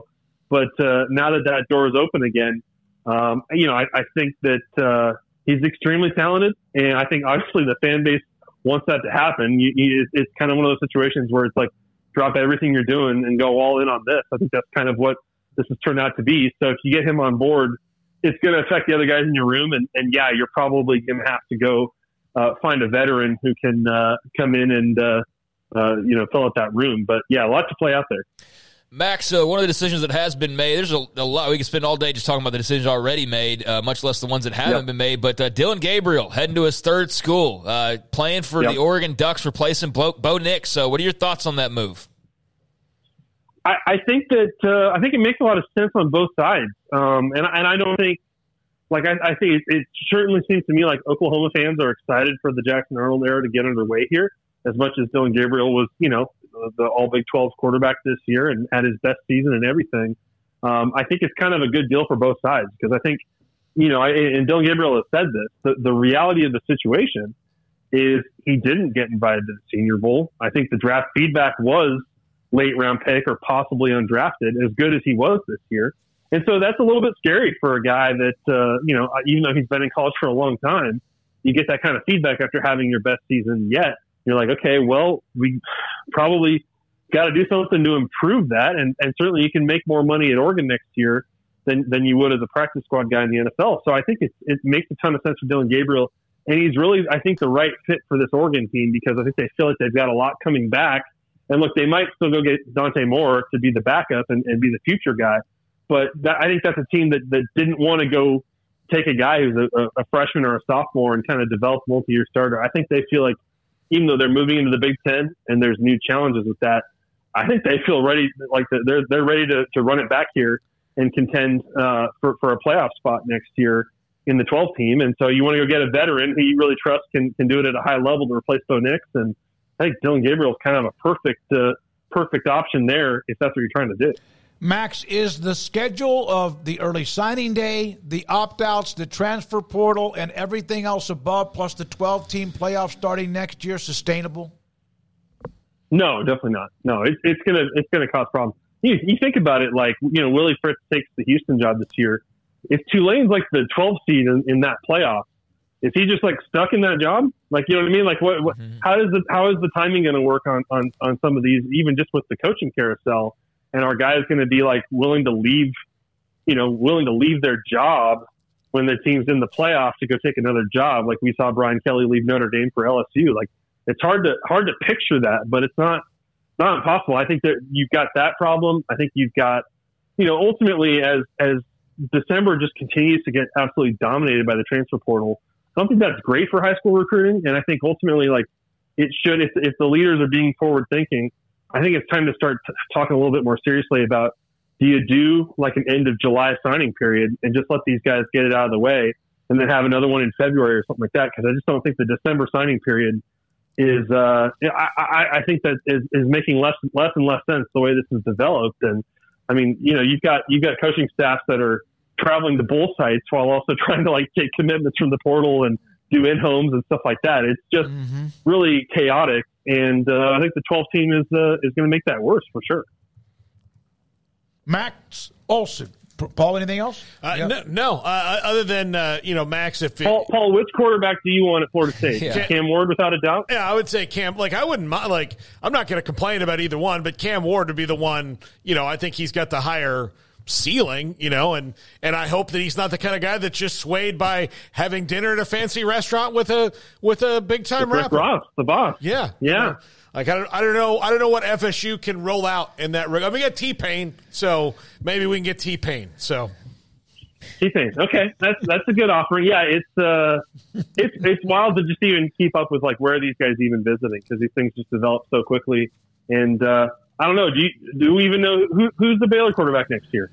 Well, I guess we'll know a week or two from now, right? Yeah. Do we even know? Dequan Finn's on campus right now, yeah. so yeah. or we think. Well, there you go. Yeah. Yeah, yeah, probably. If not, if it's not him, then uh, who the heck knows? I, if it's not him, then I'm not sure. I, if they didn't call at least whoever's handling Maalik Murphy, that would be silly not to. I mean, I think they should at least contact him, whether or not that fits or not, or he's interested or not. Yeah, it's it's it's funny. That, I, I mean, I don't envy that situation for for Spav to get that job, and before you even really assess your roster and what you're going to do, you're just like, all right, go get a quarterback. So well, uh, I'm interested to see kind of you know certainly you can tailor it to some of these guys like like Finn is a really dynamic athlete, and I think he can tailor things to what he does a little bit. But uh, yeah, very very very up in the air there in terms of uh, offensive identity when you don't have the QB yet. Yeah, I mean, well, on that, I mean, it does seem now, I guess, like it was about two weeks ago, but shoot, Blake Shapen, I mean, he, to, to, Mississippi State, uh, small world that he ends yeah. up with Jeff Lebby. um, but. Yeah. Uh, yeah, I mean, I guess that seems like it was forever ago, but shoot, uh, what are your thoughts on Blake Shapen heading down to Starkville to play for Jeff Lebby? How many? I, I was just writing about uh, Will Howard earlier today. How many like quarterbacks that have played in Big 12 title games have transferred? That's those two, Spencer Sanders. Like the yeah. list goes on. It's yeah, crazy. Um, yeah, I, I, I think that that you know, especially with kind of the way this market is setting up, um, and and you kind of know which guys are in, but you don't totally know who all's going in. I thought it was interesting that Jeff Lebby moved pretty quickly to go get who he thinks is his guy. I, I think the thing with Shapen is uh, just in talking to other coaches, like really, really like his moxie. I think his good football, like his good tape, is pretty good. Um, and I think you know certainly that offensive system, like it, it's going to be interesting to see kind of how that you know, that that that offense comes together because uh, they've lost a lot to the portal, as you'd expect after uh, a coaching change. Their running back Woody Marks is, is one of the top running backs available in the portal. They've lost some wideouts, so you know Jeff Lebby facing facing a big reload there in terms of getting playmakers uh, to support uh, Blake Shapen. So you know I, I, think fresh start probably a good thing for him, but uh, you know very TBD in terms of who he's playing with there. Max, great stuff as always. Thank you, sir. We appreciate your time.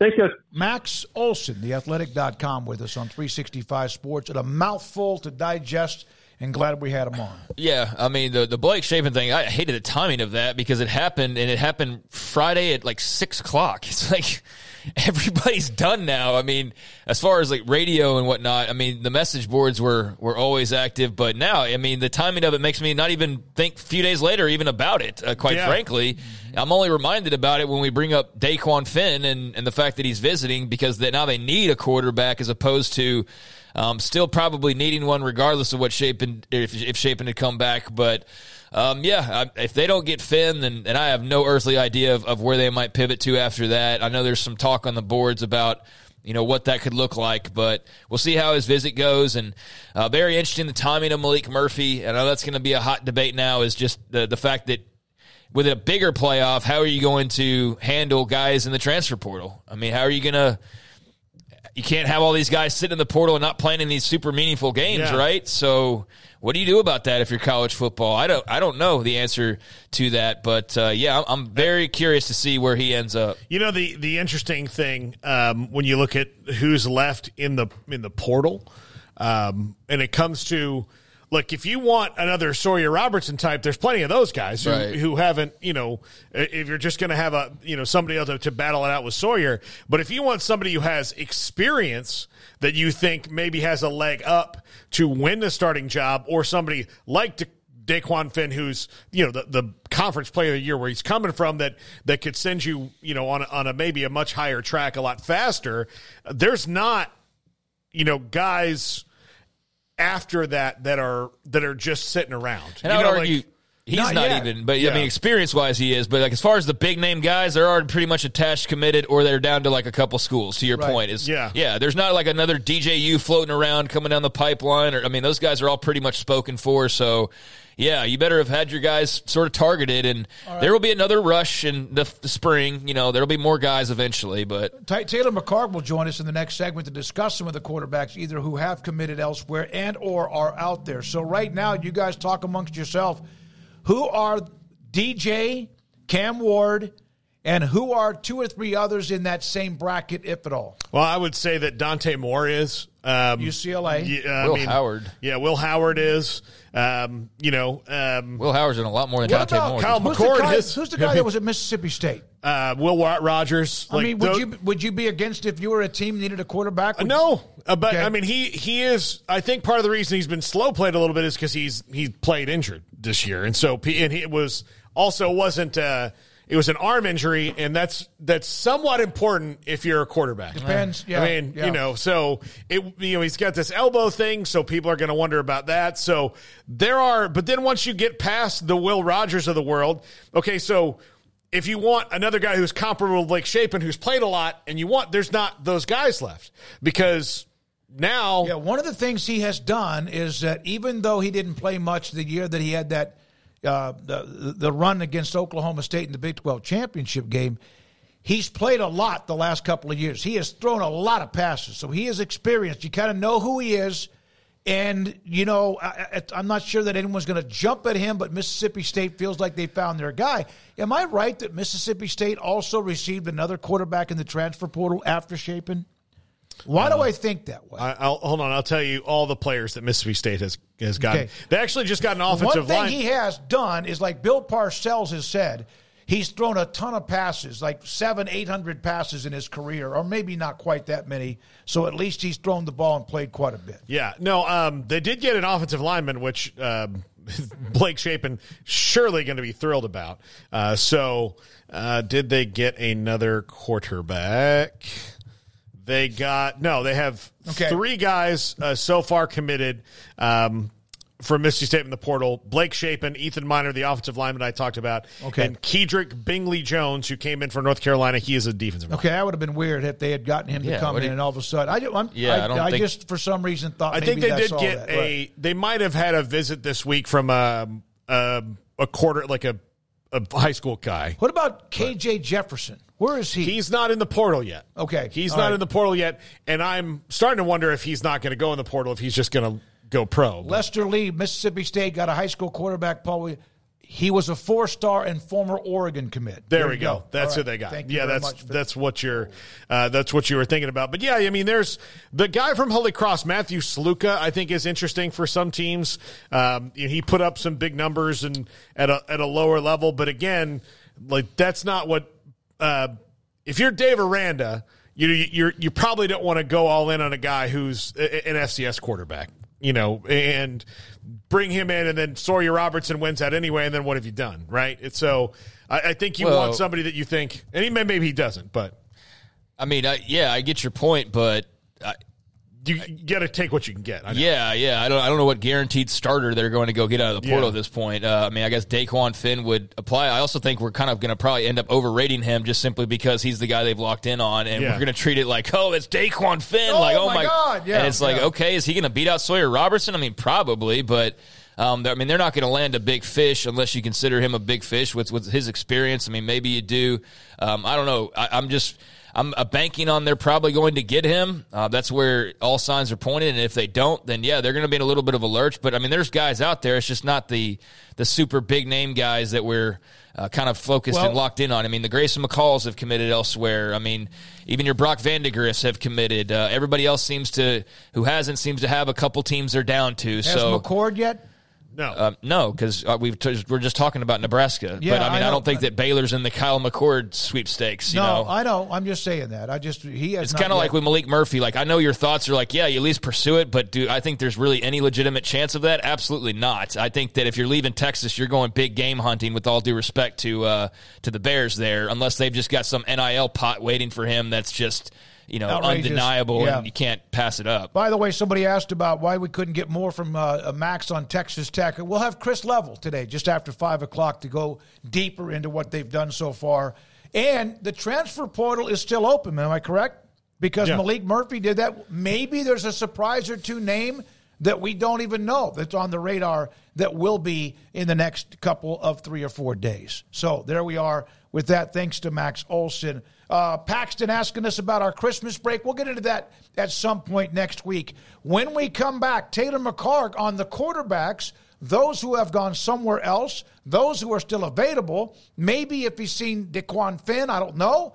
We'll ask him about that and more And this is 365 Sports.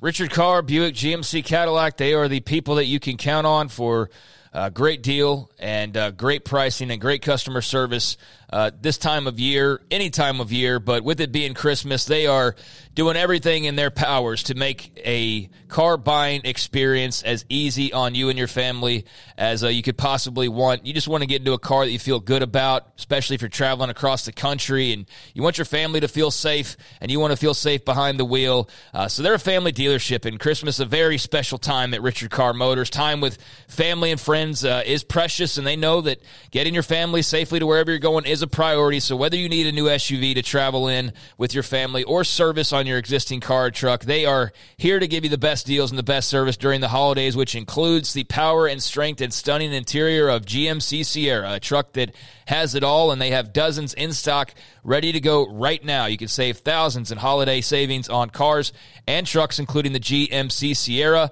and qualified buyers can save $8,000 on the Sierra Twin Turbo Elevation model also, military and first responders can get an additional $500 on top of that. So just check with the good folks over at Richard Carr on more details when it comes to the GMC Sierra and their various holiday savings. But if you're not looking to get into a brand new vehicle, there are also the trades. And Richard Carr does trade for the best. So there is a lot full of quality pre owned cars and trucks in stock right now. Over 90 used cars and trucks to choose from all inspected with a 172 point inspection and the Richard Carr seal of approval. The financing goal at Richard Carr, always 100% credit approval. They say yes when others say no. So check out the GMC Sierras or check out their great selection of pre owned models as well. For 24 years in Central Texas, they built a reputation as the people you can count on for your automotive needs. Richard Carr, run by proud Central Texans, proud Baylor Bears. Log on to richardcarr.com today. Call now or go see them now off Highway 6 at the Imperial exit. TFNB Your Bank for Life is the official local bank of Baylor Athletics. Find out why more Central Texas are making TFNB their bank for life. Sign up for our Edge checking and savings accounts to earn interest or cash back. With five convenient locations and an award winning mobile app, banking has never been easier. TFNB Your Bank for Life. Member FDIC. Three Nations Brewing Company has 16 different beers on draft with a new beer every Friday. It also offers two air conditioned tap rooms, a large indoor beer hall, a second floor mezzanine offering a great overview of the brewing company and equipment and patio where you can relax under the shade. Plus, you can now experience the new Three Nations Beer Garden Grill on our shaded patio. Grab a cold beer and enjoy a bite from our freshly prepared and delicious menu. Street tacos, quesadillas, freshly cooked burgers and dogs, and veggie burgers too. Nachos and so much more, all prepared and cooked on site. So come visit the award winning Three Nations Brewing Company on East Vandergrift off I 35 in Carrollton.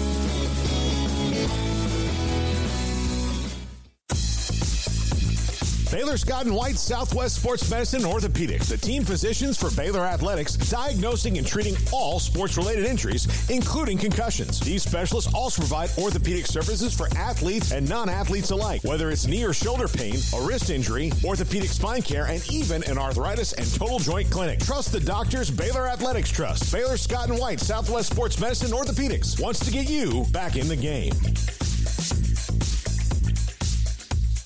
Samantha Duvall, TexasBeefHouse.com in White House, Texas, just outside of Tyler in East Texas. Aged Wagyu beef and so much more you have on your ranch. And what is next? We are planning another auction January 30th. This auction will be an in person, online, also a live auction like we did the first time. You come out to the ranch, dinner is going to be provided. It'll um, be a variety of steaks, hamburger, sausage, tri tip, brisket, roast, all of the different Wagyu cuts. It's going to be on a Tuesday. It's on January 30th, and it'll kind of be your get ready for Valentine's dinner auction. We, of course, have a great relationship, partnership with what you do. How has the reaction been as your name and what you guys do at TexasBeefHouse.com grown? It has grown a lot over this last year. I kind of made a joke at the beginning of 2023 and told my husband 2023 is going to be our year. I don't know how it how what we're going to do, but something with 2023 it's going to be our year. And we started our auction, so so many things have changed for us this year, which has been for the better. So we just want to tell all of our customers Merry Christmas, Happy New Year,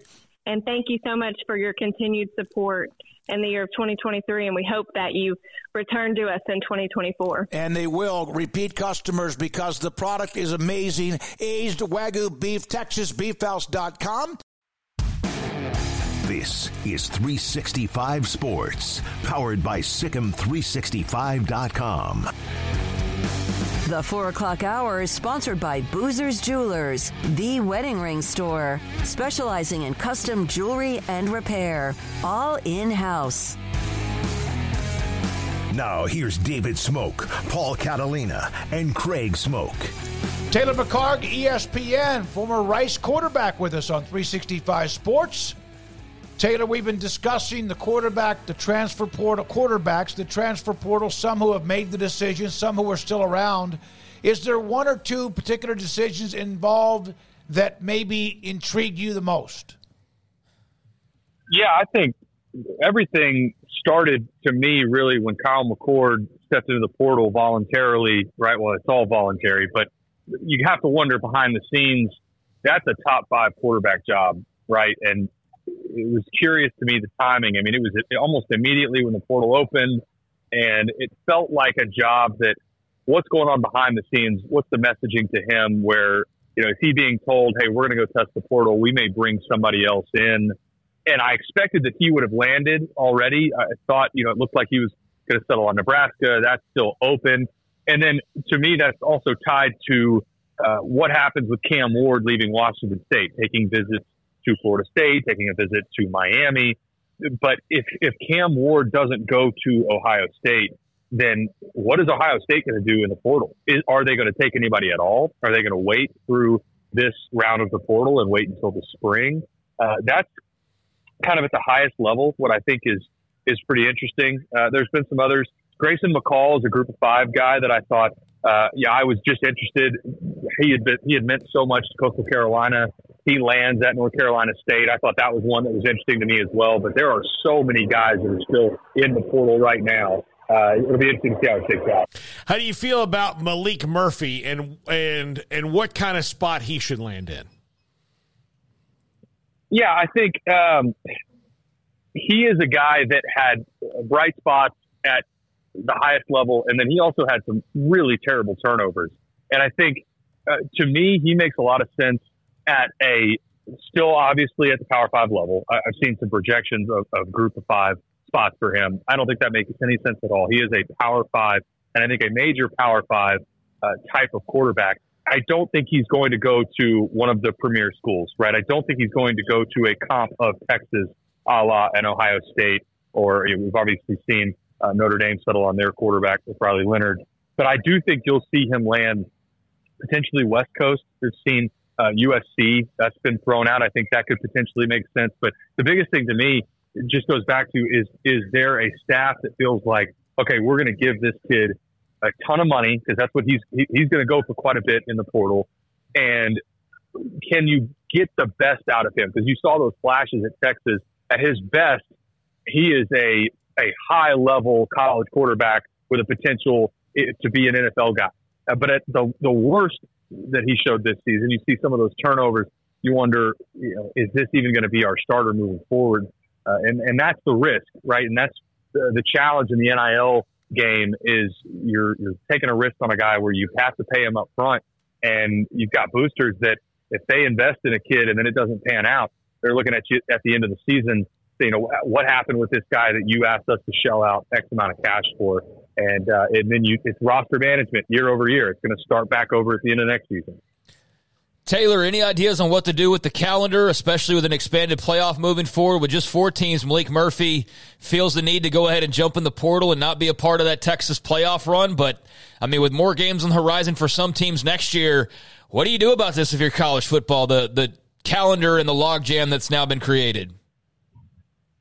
Yeah, the problem is eligibility for the spring semester, right? That is the issue and why they have to have it open right now. I saw, I loved the clip from Pat McAfee on college game day where he was like, you know, they should just push this back.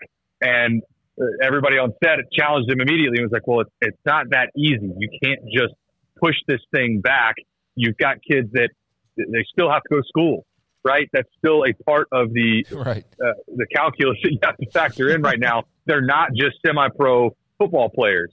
And I know at the highest level it feels that way to, to fans, but these kids still, when they transfer, they have to, when they submit to go into the portal, they are doing that through the athletic, uh, through their counselors and through the athletic office to go in and say, okay, here I still have X amount of eligibility left. These are my hours of transfer. This is where I can go.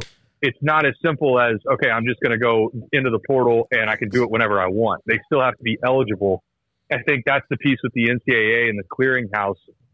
They've got to figure out a way to sort through because, you know, really where I think it damages the sport is in the bowl games. And it's part of why you've seen the, a lot of these kind of be rendered obsolete where you've got some programs, Ohio State, I think it's up to 26 guys they have in the portal right now. Their bowl game in the Cotton Bowl against Missouri, that, that's a bowl game that means a lot to Missouri. And on the other side, you've got a, you know, almost a quarter of the scholarship roster that's not there or over a quarter of the scholarship roster that's not playing in that game. And so that to me is the worst part right now. You're, you're watering down the bowl games and you're making it to where only the playoff games matter. And even in the playoff games, you've got guys that are still important. Maalik Murphy, if something happens to Quinn Ewers, that's a big piece to the Texas equation, and he's not going to be there.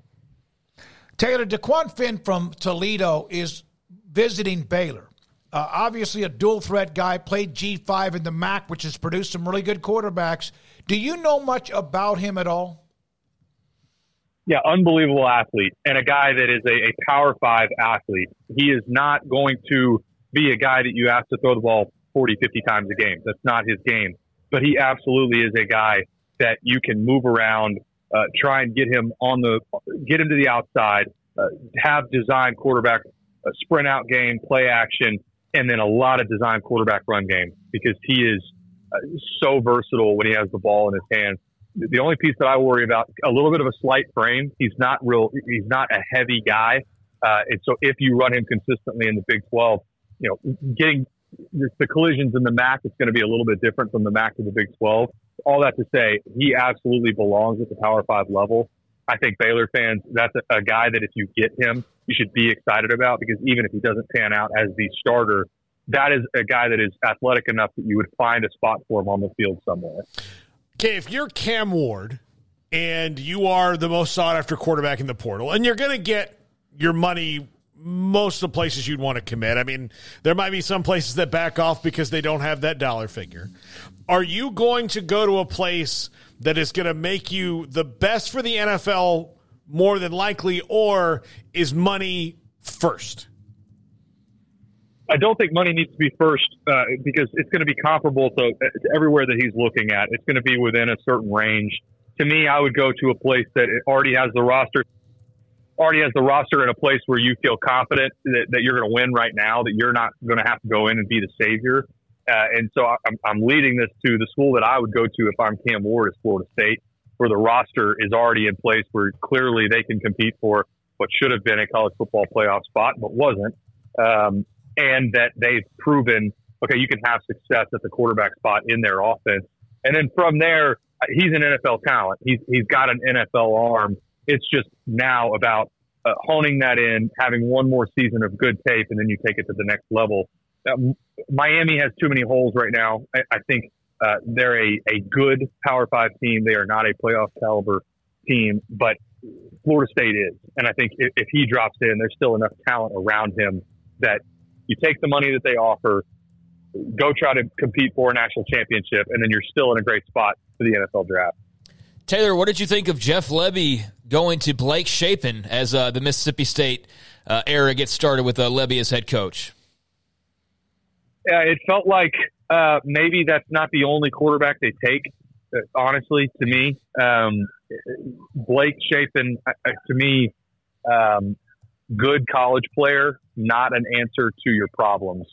And Mississippi State has a number of them. There's there's roster issues all over the place, but it, that felt to me like it wouldn't shock me if you saw them take one more in the portal in the spring.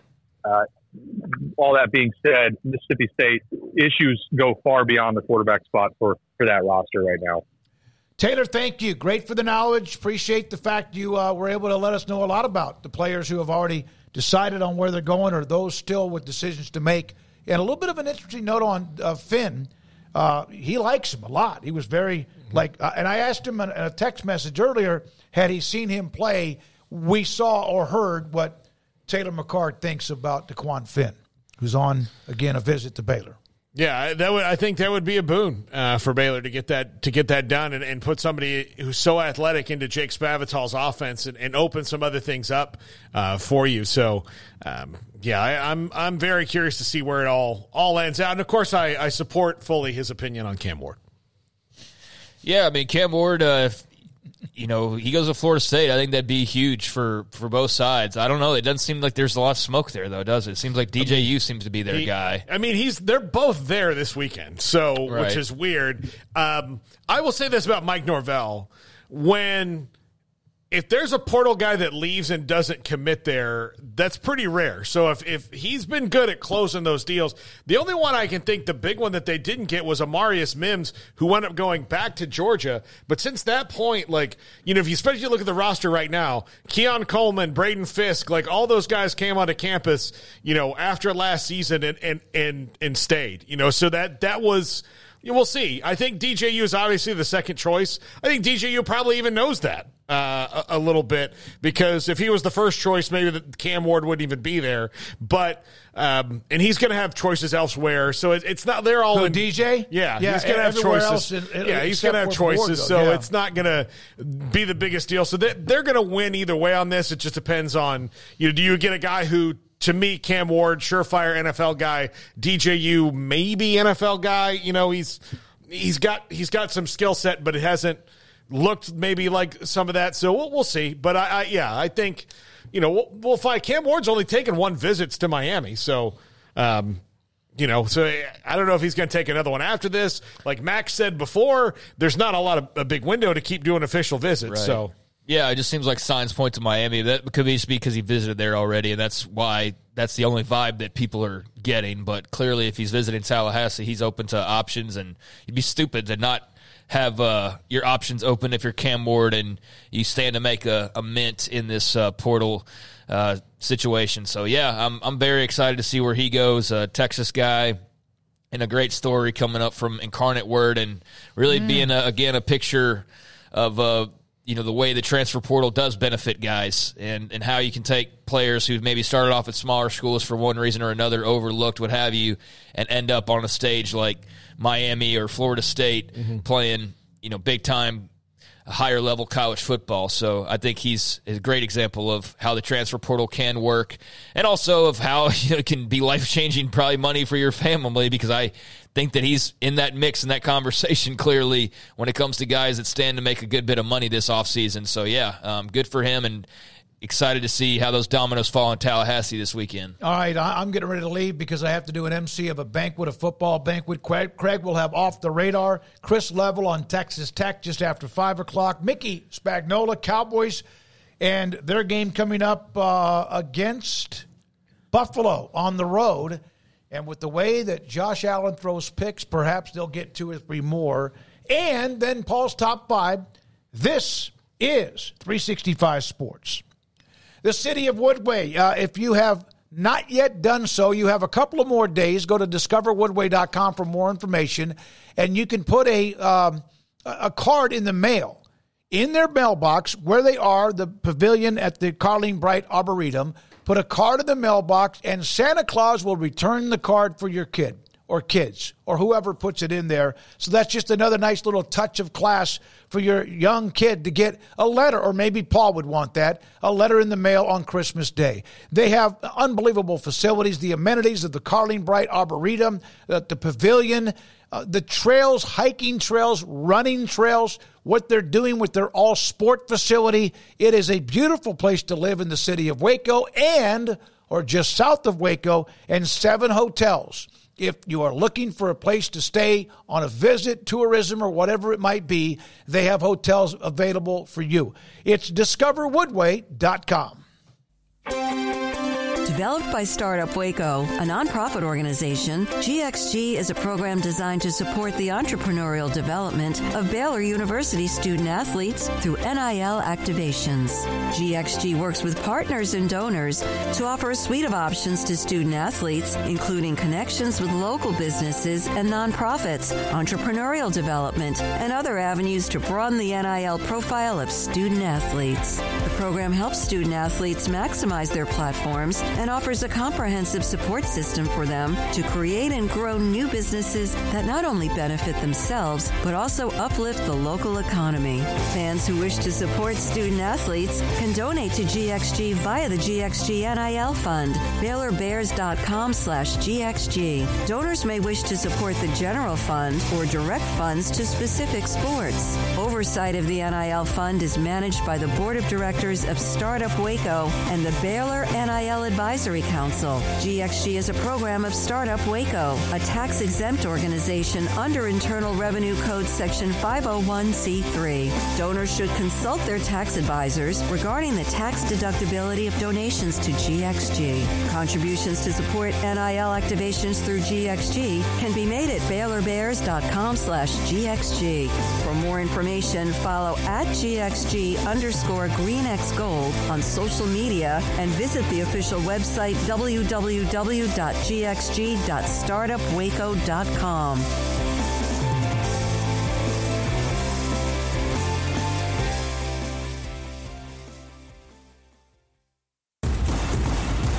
Petty Clinic Men's Healthcare in Woodway is now proud to offer you men an exceptional weight management body sculpting product called semaglutide, also known as Ozempic or Wegovy. Semaglutide is an FDA approved weight management medication. Once a week injections of this powerful medication offers an average body fat weight loss of 20% within the first year of treatment. In addition to body sculpting, semaglutide also normalizes blood sugars and has the clinical research proof of reducing blood pressure, cholesterol, stroke, and heart attack risk. If you're like most men and you have stubborn fat that will just not respond to typical diets and exercise, then help is finally here. Semaglutide, affordable, highly effective. Google search Petty Clinic Waco and reach out to the Petty Clinic team today for a free consultation with Dr. Petty to see if semaglutide is right for you. Go to pettycliniclowt.com. At Ideal MRI, we feel blessed to be part of the Waco community. We're a small family business here in Central Texas. At times like this, the cost of healthcare has never been more important. And unfortunately, significant illnesses and injuries still occur. And that's why Ideal MRI is open and here to serve you through this difficult time. So if you need an MRI, ask your doctor about Ideal MRI. You can schedule online in minutes at idealmri.com or call 833 Ideal MRI.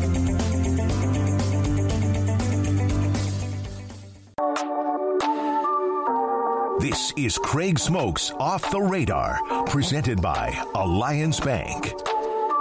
They take pride in making banking easy. AllianceBankTexas.com. All right, welcome into Off the Radar here on 365 Sports, which means that it's a Tuesday or a Thursday. It's a Thursday, obviously, in this case, around 445. Take a look at a grab bag of stories that are going on around not just college football, but around the sports world. And I won't reinforce really all that's happened today because we've covered it pretty extensively of uh, the decisions and whatnot being made around college football and the transfer portal. Um, but did want to make mention again earlier. I don't think this came as a huge surprise, Paul, but Jalen Milroe did announce he'll be back for another year. I don't think that that you know, I, I don't know that I was even debating whether or not he would be back for another year. No, but I- hey, after the run that you've had, I suppose it's it's good to go ahead and, and make it public there. So he will be coming back for his senior year. But uh, what a story he has uh, turned into from that Texas loss and kind of what was being said to SEC champs beating Georgia, the un- the the unbeatable, right? And now. I mean, for all we know, could win a national championship here in the next few weeks. Uh, but he will uh, be coming back. He made that official on the next round show, and uh, his father also talked to ESPN and said that he's just uh, focused on finishing out this year, but he wants to return to Alabama for his senior season. He'll graduate on Saturday with a uh, degree in business administration and a minor in entrepreneurship. So, young uh, man from Texas doing some good things and um, made that official today. Yeah, I'm not. I'm not surprised. Like if if he were gonna like jump into the transfer portal, like that would be Yeah. the most shocking thing in the world. Like even Alabama can't keep their guy who helped them win all these games. I, I'll tell you this, Craig. This is the co- comparison I'll make to Jalen Milroe, and he might be just on the fact that they can.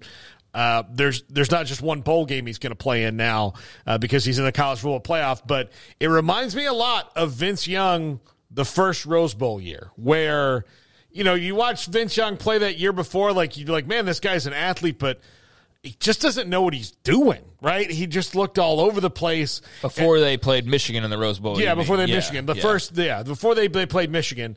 So, but in the middle of that year, Mack Brown decided, like, hey, why are we trying to like overcoach this guy?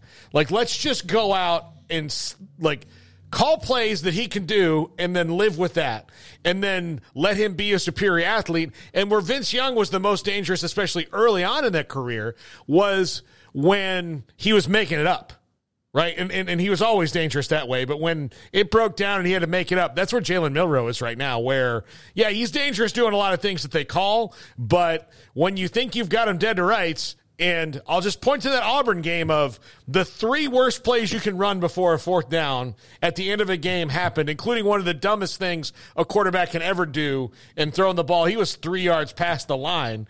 And you've got a fourth and 31 and then he just made that happen. Like that's the kind of groove he's in where even when it's going bad like it can still be great Yeah, I mean he's uh he's definitely a guy with more improvement uh, in store. I think another year, um, it'll be fun to see where you know he he ends up falling, but has a chance to really make some incredible history. I mean to think about going from that Texas game to possibly winning a national title, uh, which is you know on the cards or. um you know, still in the cards for him is uh is going to be pretty um you know it's going to be pretty cool. But it's already been pretty cool to see what he's been able to do thus far. Meanwhile, there's you know still swirlings about what could happen, you know, in, in realignment moving forward uh, with the ACC. They're kind of the ones that seem to be on the clock right now in terms of Florida State's unhappiness after the college football playoff snub. And man, we can go undefeated in this league, but we can't make it. I still don't know how that's the SEC's fault. That's more the committee bending that than it's the ACC's a culprit for the committee's decision. But when you're mad at the conference, it's kind of like when Texas and Oklahoma started blaming the Big 12 for every shortfall that they had. Yeah. That's kind of what is now happening with Florida State and perhaps others of like anything that goes wrong. Oh, it's the ACC's fault. But um, that's kind of what seems to be up next. There's also, however, still the. Um, the threads of, of the Pac 2 and the Pac 12 and what all that's going to look like. And we've, you know, gone into a little bit of detail as far as the continuing court battle with Washington State, Oregon State, and the 10 former schools that are all going to be scattered over the uh, Big 10 and Big 12 uh, moving forward. But there was questions about, well, what are they going to do next season? What are Washington State and Oregon State going to do? There's questions about, you know, who are they going to play? And then we saw where, you know, Washington, Washington State uh, did announce that they were going to end up playing and they were going to continue on with the Apple Cup. And so that was all great. But what about the rest of those games? And this Mountain West uh, merger, is that going to happen? Well, we now know the full blown schedules for 2024 for Oregon State and Washington State. That came out today, and they will, in fact, both be playing their rivals. As uh, you're going to get Oregon and Oregon State, and you're going to also, as we already knew, get Washington and Washington State. But one key part of uh, this schedule uh, for Washington State is that uh, Texas Tech was involved as they agreed to um, schedule a home and home series with Washington State, and in doing so, have rescheduled their expected a trip to Autzen Stadium to play Oregon next September. That was a game that was going to happen on September the seventh. It was going to be the second game, or the second game of their home and home. And uh, we saw how that played out in Lubbock with Oregon winning a really tight game. But because of all the shuffling around, that game will now take place in 2033. So Texas Tech supposed to go to Eugene next season will now not go to Eugene until 2033. So, what does the college football landscape you think look like here? I've seen a lot of unhappy Red Raider fans that feel like they got kind of the short end of the stick in all of this, um, and being cooperative because now, I mean, is what what what does college football in twenty thirty three even look like? And there's also a lot of people that I would imagine that already bought plane tickets, hoping to go to Yeah. Eugene, Oregon next summer, and now you got ten years until they're actually going to play that game. They could just change it to to Pullman, Washington. Change it to Pullman, Washington, because they Yeah. will now go to Washington State on September the seventh instead, and uh, they will also host the Cougars. Um, uh, in the Mike Leach Classic. in the, the Mike Leach Classic. They will host the Cougars in 2032. So they were scheduled to go to Oregon because of all the shuffling the schedules and trying to get all that right. They agreed to, uh, you know, help move things around. So they've bumped back that Oregon trip to 2033, and they will now go to Pullman, Washington to uh, help out the Cougars and fill out that schedule. And so, what does that look like? Well, for Washington State, they will open up with Portland State, and then we'll have Texas Tech. They will then have the Apple Cup with Washington in week three. And then there's where the Mountain West comes in. They will play San Jose State. They will travel to Oregon State. Then they will uh, play host to Utah State, Wyoming, and Hawaii, and have road games against San Diego State, Boise State, New Mexico, and Fresno State. And I saw somebody make this comment, and I made this comment a few weeks ago of like, what's the record for how many schools with state in their name has ever occurred on a schedule, and I'm pretty sure we're going to see that with Washington State, Oregon State, uh, as a result of these 2024 schedules. But now we know the Mountain West Conference opponents, and thank you, Jack, for getting that up there. Now you will see that Oregon State and Washington State are not included on that top row because they're not officially Mountain West Conference teams. But you will see the Beaver logo and the Cougar logo dotted throughout, and you can spot it there. Now the dates are not official, but we now know for 100% certainty, and we kind of already knew it anyways, that they were going to be playing a Mountain West schedule next season. So, any thoughts of like they're jumping into with the Big 12? I mean, they've they've moved No, on along, and based on what we talked about yesterday and the information Smokey has, I think the Big 12 at this point is kind of just sitting back and not so much looking west as they are very much looking east like everybody else is right now. And just kind of waiting to see what might happen out there and what uh, an upcoming florida state challenge which he also talked about. Um, that's very much uh, seems to be coming down the pipeline. What that challenge of the grant of rights uh, here in the next perhaps few weeks could look like.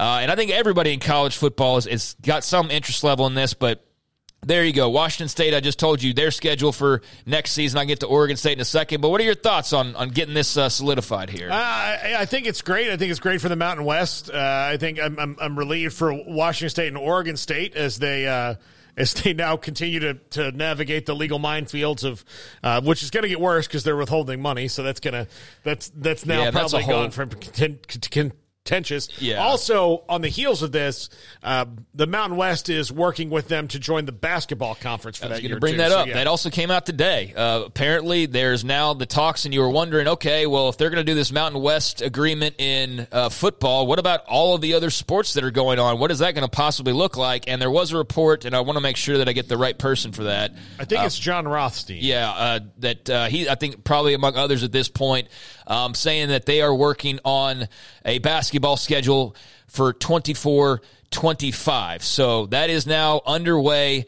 And uh, let's see here. Yeah, it was Jon Rothstein. I want to make sure we got that uh, from CBS Sports in discussions to join the league for the 24 25 college basketball season. But it is interesting that it's all just for next year, right? Like they're kind of just taking this piece by piece. And again, I think that that probably has a lot to do with just nobody really knowing what to expect beyond next season. I mean, how the heck could you be in the prediction game much without just saying something obvious like, well, um, the SEC will be strong in the next few years, and the Big Ten will be strong.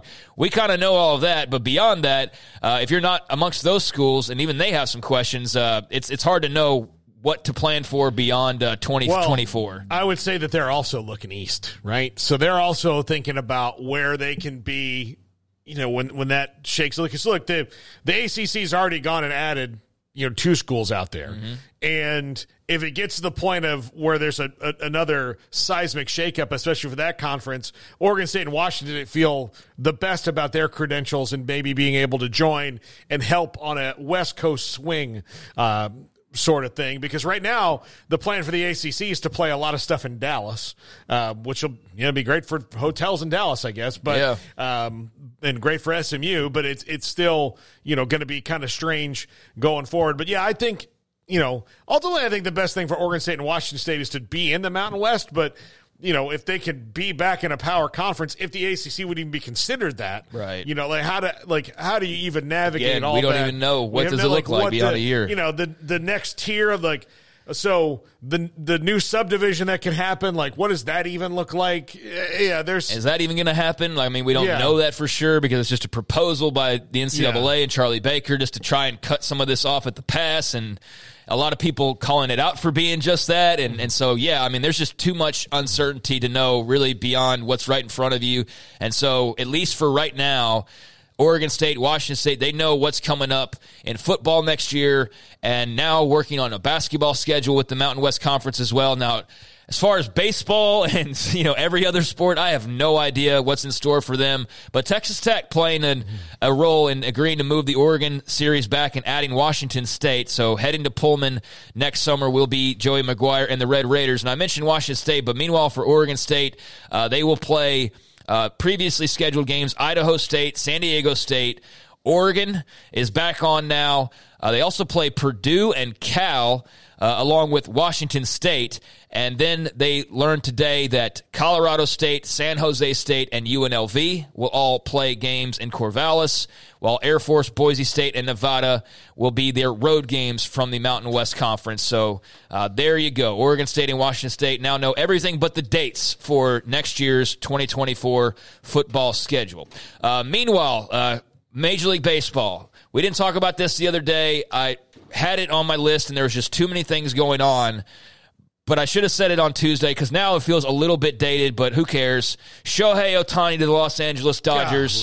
Um, there's uh, it's very interesting. As soon as I came down, there was all these articles that I was reading, or a couple of articles I was reading about, like, well, it's not as much money as you think it is, or it's not as much as he could have gotten elsewhere. This he's going to make gobs and gobs and gobs of money, and he's going to be playing uh, not too far from where he started his Major League Baseball career, going Anaheim to Los Angeles. Uh, couldn't couldn't do much shorter of a trip as far as moving around goes. So, what are your thoughts on Ohtani and the uh, LA Dodgers? The deferral thing is the the most mind boggling. very deal. confusing, all the contract particulars, so- yes. Well, I mean, just my question is, and look, the Dodgers obviously feel great about their financial future in that for a decade after he plays for you, because I don't think in 2034 Ohtani's going to be playing anymore. I don't think so. Yeah, I mean, if he does, he's going to be on a, a series of one year deals, Right. And he's not pitching. At yeah, that he's not point, pitching yeah. at that point. Like there's, there's, it, you know, it, it- he would be on a farewell tour. So in 2034, you're going to lay out 68 million dollars a year, which you might be doing for other players at that point anyway. But 68 million dollars a year for a guy who's gone, um, that that's going to be wild. But uh, look, this is a lineup in the top three. Like the top three of the lineup is the best you can possibly imagine in Mookie Betts, Freddie Freeman, and now Shohei Ohtani. So those are three guys who could be MVPs at any given year. Three guys who could. Uh, Mookie would have probably been the MVP this year uh, if not for Ohtani. Right, or he, he could have been like in Seager, I guess uh, Corey Seager. But I say, but put some respect on his yeah, name. Corey Seager. So you got you know guys who are MVPs right up there, and then you know he's now because he's only making two million dollars a year. Gonna you're gonna be able to go out and get somebody else that's gonna make you know big big money. Maybe a couple guys. Um, they've got sixty eight million dollars to play with now, and because they've got Ohtani on their roster for two million dollars a year. I- Yeah. it- it's and he's going to make. Here's the other thing: people go like, if you think about it, he's going to make twenty million dollars a year from New Balance. He's going to make twenty million dollars a year. doing like who knows how much money he makes in Japan anyway, endorsing things. Sure. like who knows how much he makes in Japan, and will now make. Even more so uh, in Japan because the story's gotten that much bigger. So, yeah, he's Whew. There's there's a lot of particular. I mean, like the way the money's offset and the way it's moved around is it's got a lot of people scratching their heads of like, how is this allowed? You know, how does this fall It's under in the CBA. It's under the CBA, so I mean, it's it, it was it was doable, but seven hundred million dollars, a ten year, seven hundred million dollar contract. Uh, what he agreed to. There's also a clause in there that if. Uh, uh, two of the uh, executives, uh, Mark Walter and Andrew Friedman, are no longer with the team, uh, and he it's actually okay timing because he was being introduced today. Um, but apparently, uh, there's a clause in there that he could terminate his deal if those guys are not with the organization at some point, which is a very interesting clause. So clearly they played a big role in his decision making that you would put that in there. But yeah, 97% of the money deferred without interest and not paid fully until 2043. That just doesn't seem like it should be allowed because you could could shift it and, and play around with the money for, for the years right now that actually matter. But yes, 10 years, $700 million. Ohtani is a Dodger. And uh, I wanted to roll back around to that because uh, I meant to, to bring that up just the other day. Uh, just a couple more notes here. Meanwhile, uh, the NFL has announced that uh, they will be going back to Los Angeles for the Super Bowl in February of 2027. They will be returning to SoFi Stadium for Super Bowl 61 out there in Inglewood, California. So the Chargers and Rams as dual hosts. That sets up the next four years of Super Bowls. Uh, we already knew Las Vegas this upcoming February. Next year, they'll be back in New Orleans for Super Bowl 59 and then Super Bowl 60 which man, that makes me feel really old. Starting to get into to crazy Roman numeral territory here, and having to learn some new uh, some new Roman numerals. But Santa Clara Super Bowl sixty, and now Inglewood, California, Los Angeles, SoFi Stadium for Super Bowl sixty one. That was the one announced today. So that is your four future Super Bowl sites. I can't wait till it comes back to Dallas in 2050. Dude, they hosted with this great stadium and never hosted again. They had Well, Snowpocalypse, Yeah. and then it just the seat apocalypse. The seat apocalypse, I guess. Yeah, Seatgate, Yeah. Wintergate, whatever. Um, that's bizarre, dude. I mean, really, like the fact that it's been so long now that you probably don't even really think about it too much. But they had one Super Bowl at Jerry. They've had everything there, everything, ten times over, every concert imaginable, award shows. Championship games, uh, college football, and they've had that one Super Bowl. Yeah, basketball, March Madness. They've had that one Super Bowl. They had terrible weather. They had the seating fiasco, and they are not. I mean, are they ever going to get it back again? Not for the next four years. Yeah, and, and part of it, part of it was also like it wasn't. Look, we were trapped, so Yeah, we didn't it get to go anywhere. But Dallas has to do a better job. The city has to do a better job of its. They this the North Texas Super Bowl. Man, that's a big area. It's too spread out, It's yeah. too spread out. Where like this is in Fort Worth. This is like like when if you've not been here. And you hear Dallas Fort Worth. Well, Fort Worth is 30 minutes away if you're in a, an easy part to get to it from Dallas. And there's It's- multiple cities with Yeah, hundreds of thousands of their own residents, all sandwiched in between, all over. Yeah, so it's not like, you know, yeah, it's Dallas Fort Worth. You've got to go through seven other places to get there. Right. Like, yeah, it's not it's not this it's you know. I wasn't even thinking about that, but you're absolutely that's crazy that they still have not, and there's not even on the docket to get another Super Bowl Yeah. since that since that first one. That's absolutely crazy. But all right, I'll wrap it up with this. Uh, so I told you, uh, Los Angeles uh, now the hot, uh, now the host for uh, the uh, Super Bowl in February of 2027. Uh, but meanwhile, tonight uh, you will have some NFL action. Chargers at the Raiders. Uh, the Raiders will be without Josh Jacobs and fresh off that three nothing loss to the Minnesota Vikings, which was a bizarre. Uh, finish for any type of a football game, much less an NFL game, to finish three to nothing. Uh, but the Raiders and Chargers in a uh, battle of, I guess, L.A. versus Las Vegas. Have to remember where they all are now. Yeah. Uh, that'll be coming up later tonight on that Amazon Prime game, and um, I don't know. That'll that'll be okay, I suppose. Well, when you've got Aidan O'Connell versus Easton Stick, it's not Right. It's not. They've, they've had a big issue in the league with quarterback injuries. You know, you wonder why they're so overprotective as it is, and then you look at a year like this year, where even with all the rules they put in place, like I mean, half the league's playing with backup quarterbacks at this point. At least it seems that way. But yeah, not the sexiest matchup in the world. But Chargers Raiders, a uh, AFC West contest that's coming up on Amazon later tonight, and uh, there's a few things off the radar. Yeah, Chris Level comes up next. By the way, real quick, uh, Pete Thamel reports that so far Georgia, South Carolina, USC, Syracuse, Baylor, Oregon State, and Duke have expressed interest in Maalik Murphy. So, Yeah. Um, I expect so. Two two places that he would go and five that he would not. But Probably. probably. I mean, we don't know. Yeah. But let's let's be real about where Maalik Murphy's going to probably wind up. Yeah. Um, I mean, maybe you never know. Um, it's it's it's a different world now. When we come back, Chris Level, RedRaidersports.com, uh, joins us. Takes time to reach goals. It's a truth that applies to more than sports. It goes for your financial goals as well. You work hard for your money and you deserve an investment strategy that lines up with your game plan. And Chuck Verno, your Edward Jones financial advisor, can help. If financial investments aren't putting forth the effort you desire, stop by today for a financial review. Chuck Verno, 720 North 64th Street in Waco, 254 732 1161. Edward Jones, member SIPC. Baylor Scott and White Southwest Sports Medicine and Orthopedics, the team physicians for Baylor Athletics, diagnosing and treating all sports related injuries, including concussions. These specialists also provide orthopedic services for athletes and non athletes alike, whether it's knee or shoulder pain, a wrist injury, orthopedic spine care, and even an arthritis and total joint clinic. Trust the doctors Baylor Athletics Trust. Baylor Scott and White Southwest Sports Medicine Orthopedics wants to get you back in the game. Baylor alumni are more than 160,000 strong. When we all join hands to support our university, we don't just move the needle, we move mountains. Working together, we create life changing opportunities for students on the field, in the classroom, in the laboratory, and in life for generations to come. So get connected, get involved. Learn how at baylor.edu slash alumni. Ring in the new year with unbeatable savings on the new 2023 Ram trucks during a wrap up the year sales event at Allen Samuels in Waco. Take advantage of this limited time opportunity and start the new year in style. Shop our great selection in store or online today.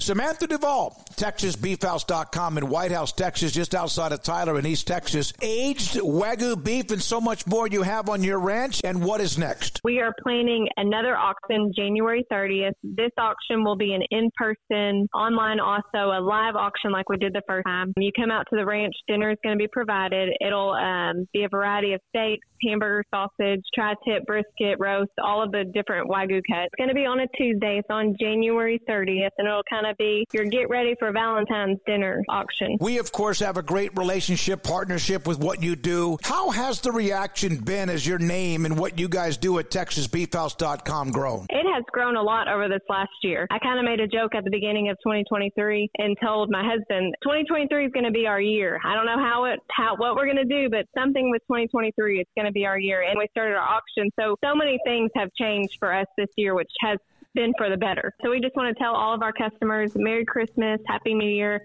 and thank you so much for your continued support in the year of 2023. And we hope that you return to us in 2024. And they will repeat customers because the product is amazing. Aged Wagyu beef, TexasBeefHouse.com. This is 365 Sports, powered by SicEm365.com. The 5 o'clock hour is brought to you by Edward Jones Investments and financial advisor Chuck Verno, who'll navigate you through today's financial climate. Edward Jones, making sense of investing. Now, here's David Smoak, Paul Catalina, and Craig Smoak. Chris Level, Red Raider Sports.com joins us now. And Chris, the Red Raiders uh, getting ready for the Independence Bowl in Shreveport on Saturday, and uh, obviously, you know, bowl games back to back years is is great. It's huge, but this was a year that you know was disappointing in that thought that they were going to contend for the Big Twelve title. But given like the fact that Joe McGuire never lets anything get him down, um, what is the vibe around the program around the Independence Bowl as they get ready for that game? Yeah, you know, I mean, th- this this has been a program that over the last you know decade ish uh, had really struggled and just not been very good uh, for various parts. And so I think three bowl games in a row. Mean, Joey was obviously he took taken over before the Liberty Bowl a, a couple of years ago. Didn't coach that game, but uh, he had the job, and Sonny Cumbie coached that one. So I think that you know, that look, they're it wasn't the year that they wanted. You know, I think you know they they weren't picked to win the Big Twelve. They weren't even ranked in the preseason top twenty five, and they were a lot of people's dark horse and all those things. But you know, quarterback injuries and just inconsistency and turnovers and all those things. You know, it just uh, it, it didn't end up uh, being the the year that they wanted. But you know what what you know you're right what joey's going to point to is like hey we had back to back winning conference records for the first time since 2008 or 9 and he's responsible for both of those and uh you know they were they were fortunate to make it to a bowl game because they had to you're at one and three and three and five uh, at, at one point in the year, um, and and you you know won enough to to, to extend your season. So um, you know, but you don't want to be playing in football games and uh, before Christmas. That's not what anybody uh, what their goals are for. But yeah, you want to make the most of it. And you know, one of these teams on Saturday night is going to be six and seven, and the other is going to be seven and six. And that uh, that's not you know you don't you don't want to end the year with a losing record, obviously. So. Uh, you know, we'll, we'll see what we get. I'm, I'm fascinated by this game for a variety of reasons, though. It's two really, really good running backs uh, and and you know obviously Tahj Brooks who's decided he's going to come back uh, next year, and then for Cal, Jaydn Ott. I mean he's uh, he's got he's about a 1300 yard rusher, and Tech I think is going to end up seeing probably the two top running backs in the Pac-12 conference. Uh, this year individually, they saw Bucky Irving uh, in, in Oregon earlier this year, and he's already declared for the draft. And then Jaydn Ott, uh, and so, and then the other thing I'm fascinated by is the is the in helmet communication that they're going to use in these bowl games uh, so the coordinators can talk to their quarterback or their their linebackers and safeties if you're on the defensive side, and I think that's kind of fascinating. Uh, something that we have never seen before. So uh, interested to see kind of how that goes. Chris, uh, was the Tahj Brooks decision surprising? Did people expect him to go off to the NFL, especially given the, the life of a running back these days, or was there a hunch that he could be back for another run? Yeah, well, yeah, pun intended, right? Yeah. For another run, or, or, or maybe many. Uh, right, um, yeah you know, a, a month ago, I would have, I would have just, I thought he's, he's just gone. You know, he's, he, it, it just, you, you're, he's going to go to the, uh, try, try to take his chance at the NFL. Uh, what I'm gathering is I, I think it changed about two or three weeks ago as the regular season wound down, and I think he got some feedback from the NFL. Look, Tahj, for all that he is, what he's not is he doesn't have elite speed. He just doesn't, and and I think ha- if he did have it, he's out of there, you know. But I, I think I think what he wants to try to do is is try to be the all-time leading rusher, and obviously with with NIL being what it is, you, you have the ability to, to earn some money while you're you know while you're still in college, and and he didn't want to gamble, you know, he didn't want to chance it uh, because I think that the feedback was, you know, mid to late round or undrafted free agent, and that's that's uh well, surely he's going to get drafted. Well, you just don't know that. And so, you know, what, what he is good at, though, is that he's good at breaking tackles. He's good at getting north south. He doesn't take negative plays. He's, he's elite at, at picking up the blitz. There's a place for him in the NFL, but I think he wanted to, you know, go with the guarantee of, okay, I'm going to be the starter here. Uh, I have the opportunity to, to better my situation. I could maybe, you know, try to get a little faster and work on that specifically uh, in the next year. Um, you know, and all those things. And so I, I guess, it, it, but it, it all equals a, a good situation for Texas Tech because he's not only a great player, he's just a guy that you want your younger players looking at going, this is how you're supposed to operate, you know, on a daily basis, uh, away from the field, in class, in the locker room, all that kind of stuff. And so I think it's a culture, uh, you know, win as much as it is uh, the the player that he is, and he's I mean, you know, he's going to have to, I think, what, 1,200 yards or so next year. He'll be the all time leading rusher here, which is quite a statement when you look at all the Doak Walker Award winners they had here with Bam Morris and Byron Hanspard and Ricky Williams and all those guys that they had uh, when Spike Dykes was coaching here.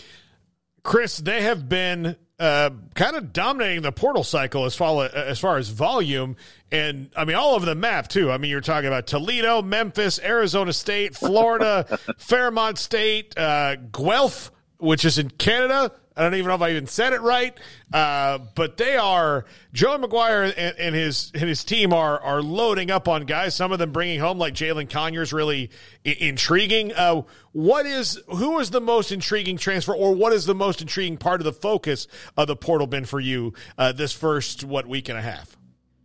Yeah, this this stuff is just I, I don't know whether it's fascinating or whether it's maddening or Same. whether it's both. I don't know. It, it's wild to me. I mean, it is.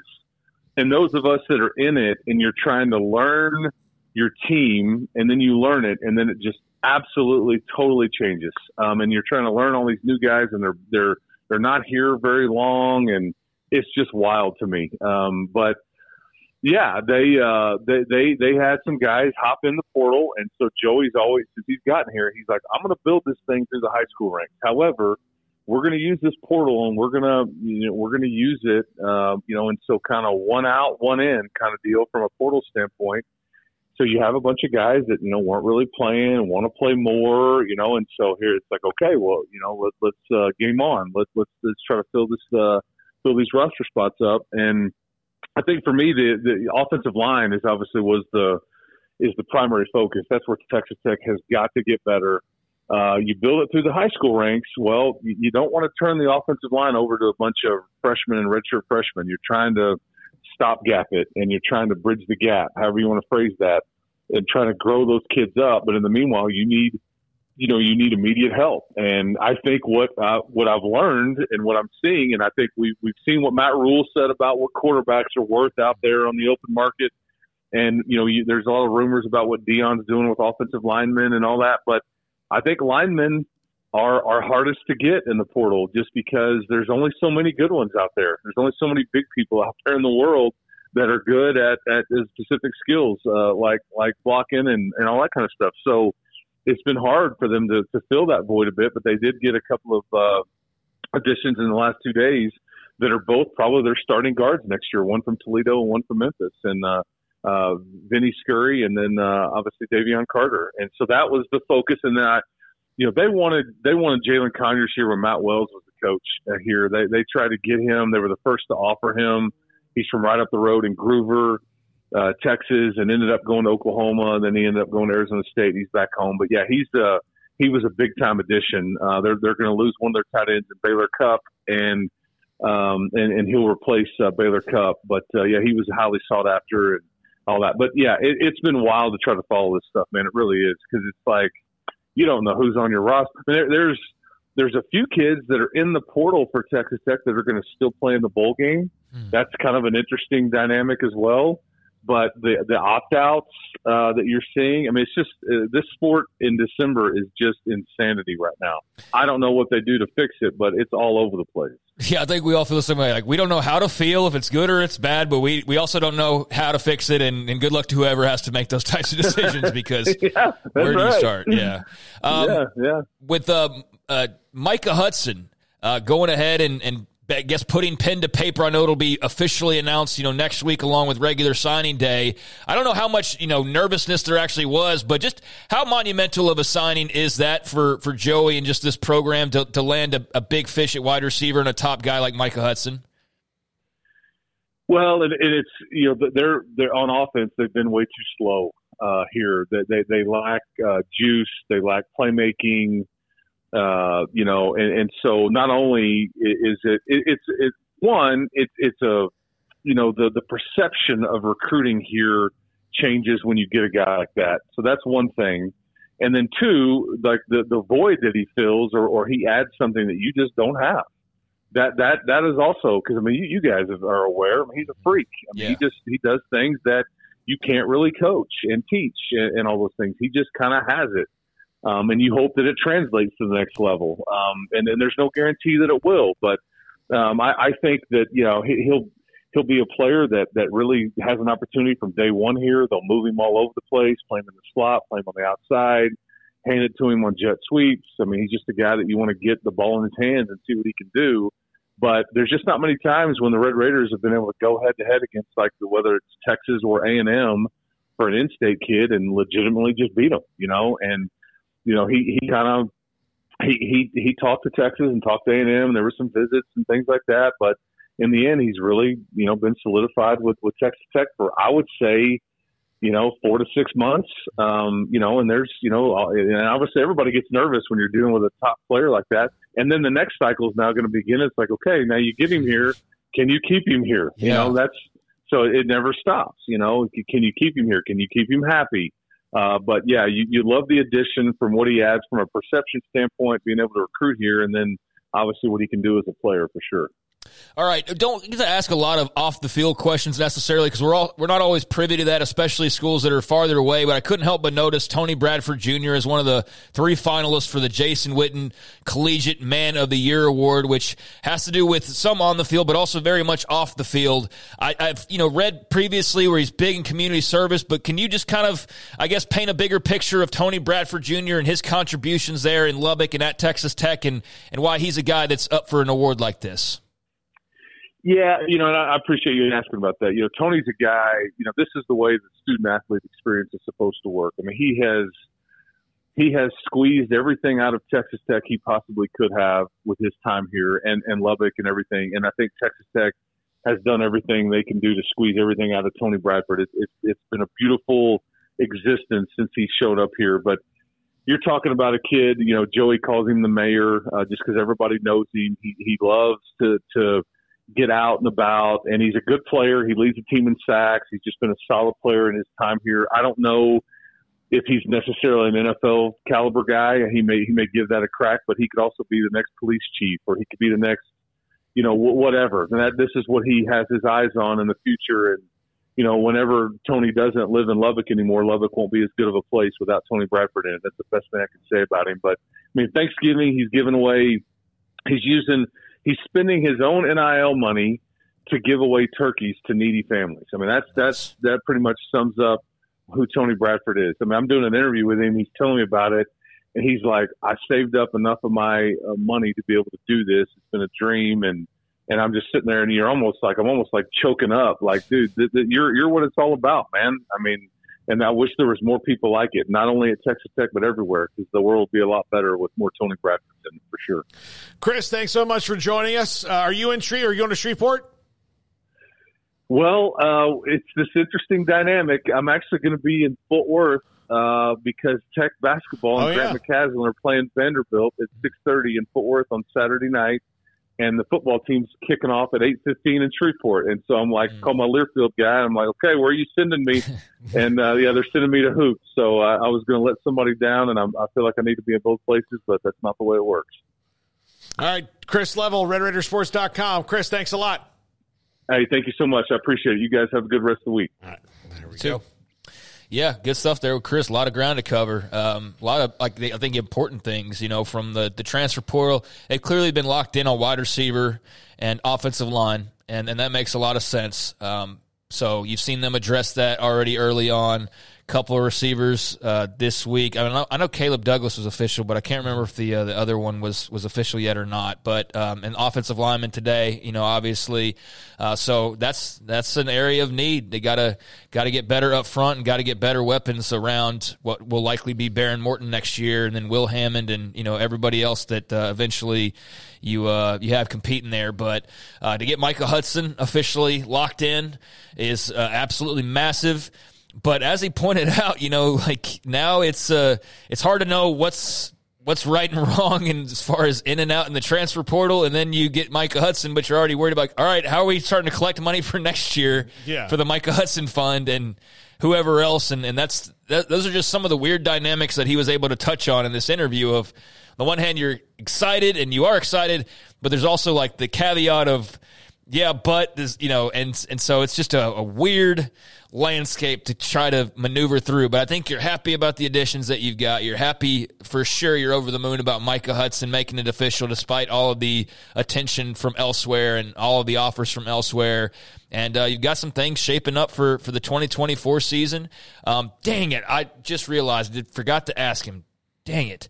I wanted to ask him about moving that Oregon game. Oh, um, and I I wish I would have asked about that, but yeah. uh, I, I, don't know. We covered a lot of ground there still with him, but I know that there's not a lot of. Uh, and maybe it's just a vocal minority on Twitter, but there's some folks not happy about that move, probably because they were planning on going to Eugene. But uh, maybe next time we have him on, we can talk about that. And certainly before next season, we'll we'll talk to Chris plenty of times before then. Also need to get into Grant McCasland a little bit more. Yeah, um, they they've started what's like seven and two, I think, is yeah. what they are at this point. Um, but um, you know, I know you you like uh, Grant a lot, oh, know him pretty Grant. well, and yeah, so uh, we're all happy for him to have that opportunity. And uh, when I guess we're a little further down the road. We can get deeper into Grant McCasland and his time in Lubbock so far. But. Yeah, um, yeah. Scott, like Scott Drew's never once, never once had an assistant. They're like, oh, glad that guy's gone. Like, right. Never once. It's always like, oh, dang. Well, of course he deserves it. You know, every single one of them. Of course, they're all. You know, to work with Scott. Like honestly, to work with him, you have to be like him. You have to have like you have to be a warm, like jovial person. Right. Otherwise, because if you're a jerk, it's going to drive you nuts. Just like if you're if you were Scott Drew, an assistant coach working for a jerk, it would drive you nuts. Yeah, like you, you just you can't. Yeah. Um, but yeah, no, Grant's Grant's great. He's going to do great there. At least already started out well. So mm-hmm. yeah, uh, there in Lubbock. So yeah, just excited to see what he ends up doing. And I uh, did want to pass along though, real quick. I, I just the part that I regretted about not asking about that Oregon thing. But again, we could talk about that later. A couple portal notes though. Maalik Murphy now officially in the portal. That's mm-hmm. not a surprise, obviously, um, but also now officially in the portal. Uh, one Caleb Douglas from uh, Cayden Green, excuse me, from uh, Caleb Douglas, the receiver that Tech just got. Cayden Green, Oklahoma offensive lineman, starting offensive lineman, officially in the portal. I was wondering if a couple days would go by, maybe they got some talkings to and able to get him back in the fold, but uh, no, he's in, officially in the portal. So let all the rampant rumors continue on. And according to Max Olson, our buddy who just joined us, so Missouri and Oregon apparently a couple schools to be on the lookout for when it comes to Cayden Green. So there you go, Missouri very he's much from, in the conversations these days. Is he from Missouri? Uh, I believe so. Yeah. Yeah. So he's from St. Louis. Like I, I, I, think I read that somewhere. Oregon very involved in a lot of things. Their hands Oregon. in a lot of pots, but Missouri now suddenly as well with uh, their recent run of success this past year. They're definitely trying to take full advantage of that. Yeah, absolutely. When we come back, Mickey Spagnola, DallasCowboys.com. The Cowboys have the Bills on the road this week. This is 365 Sports. Pizza, burgers, and Bears football. There's no place around Waco that serves them all other than Bubba's 33. Come show your green and gold and enjoy some of Waco's best food and beverages while watching your favorite team, the Bears. When real Bears fans get hungry, Bubba's 33 is the number one spot for ice cold drinks, hand stretched, stone baked pizzas, and bacon infused burgers. Join us for indoor or patio dining. Bubba's 33, Waco's restaurant and proud supporter of Baylor Bears football. Sic 'em Bears. In Texas, there's pea size hail and baseball size hail. Guess which one hit our house? We didn't even know where to begin, but we called our Texas Farm Bureau insurance agent, and he was so reassuring. He knew exactly what to do to get our house back into shape and our lives back to normal. Now, we're even more thankful for the roof over our heads. Stop by and see our agents at one of our three McLennan County locations. Coverage and discounts are subject to qualifications and policy terms and may vary by situation.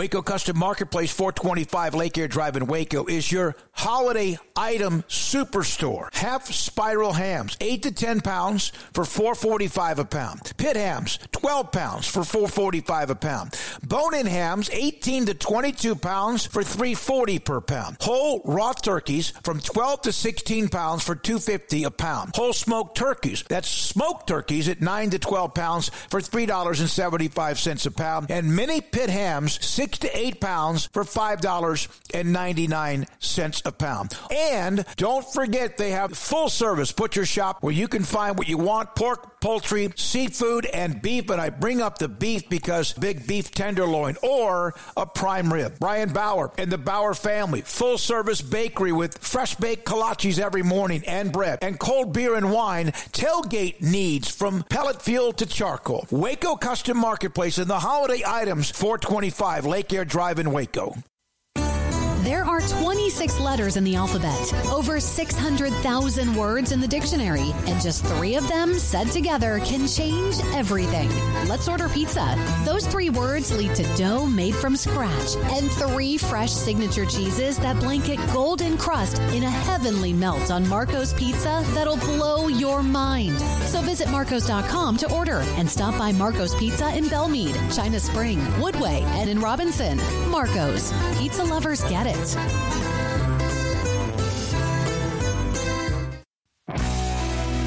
This is 365 Sports. It's time for our weekly segment with Mickey Spagnola of DallasCowboys.com. Prescott fires, caught, lamb, touchdown. Brought to you by the First National Bank of Central Texas, with five locations to serve you.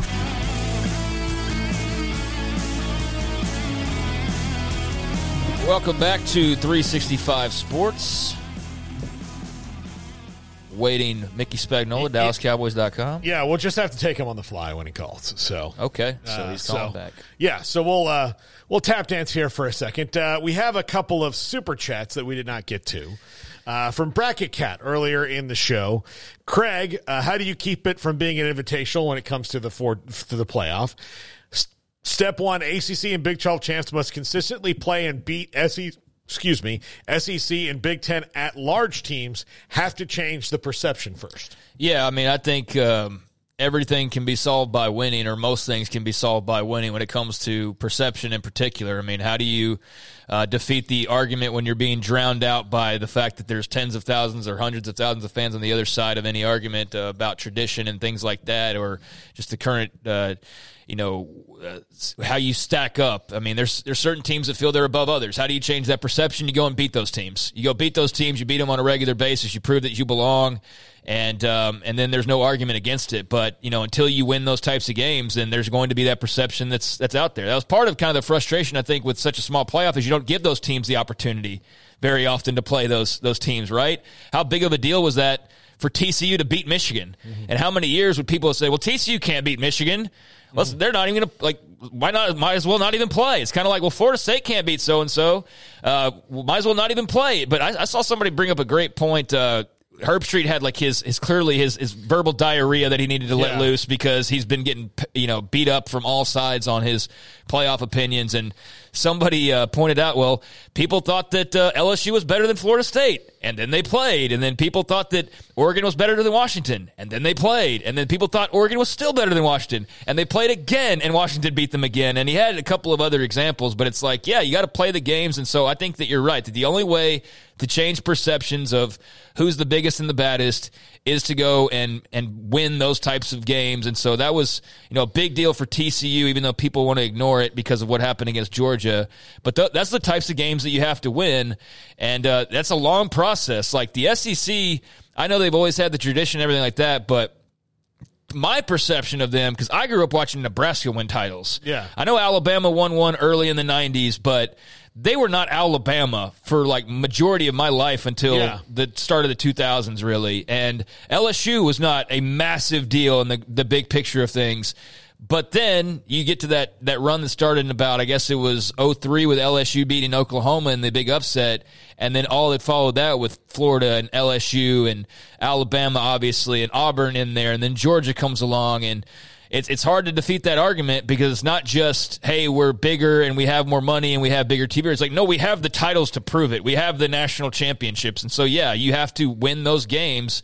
And a Big Twelve or an ACC or whoever you know Conference C that that wants to be a bit more respected. The only way to do that is not to get more money or a better TV. It's to go beat those other teams, and then Yeah. you've got the proof there in the pudding. As far as how you change the invitational part of it, I don't think that you can really. Um, I mean, if you look at the definition of the college football playoff on Wikipedia, it states it's an invitational. I mean, it's it's what it is, and so you know, barring doing something where you have just automatic bids, which is what they do not want to do. Um, that's the only way you could do it. And even then, there'd be an argument of like, okay, well, which conferences get those? And then how do you determine? The only way to do it where it wouldn't be an invitational, I suppose, would be like, here's our power four, they're automatic. And then whoever finishes second in each of those leagues, I guess they'd be automatic. And then the highest ranked group of five. So they've kind of done it as best they can Yeah. to be automatic, but it's still more of an invitational than it is an automatic, Yeah. but it's not as clean cut as NFC East, West, South winners move on. It's a bit more uh, Yeah, 'cause there's- subjective, and there's no competitive balance like Right, there is in the NFL. You Right. know, like there's not salary caps, there's not all these things that that uh, that keep it that way. Um, I'm going to talk about Herbstreit's rant for a second. Sure. Um, okay. I have agreed, and you said that FSU, like if you're four best, they're not one of the four best right now because they don't have their quarterback. But you're also making a very narrow definition of what best is. You know, like or how you can win games. And that's where it like the argument to me falls in on itself.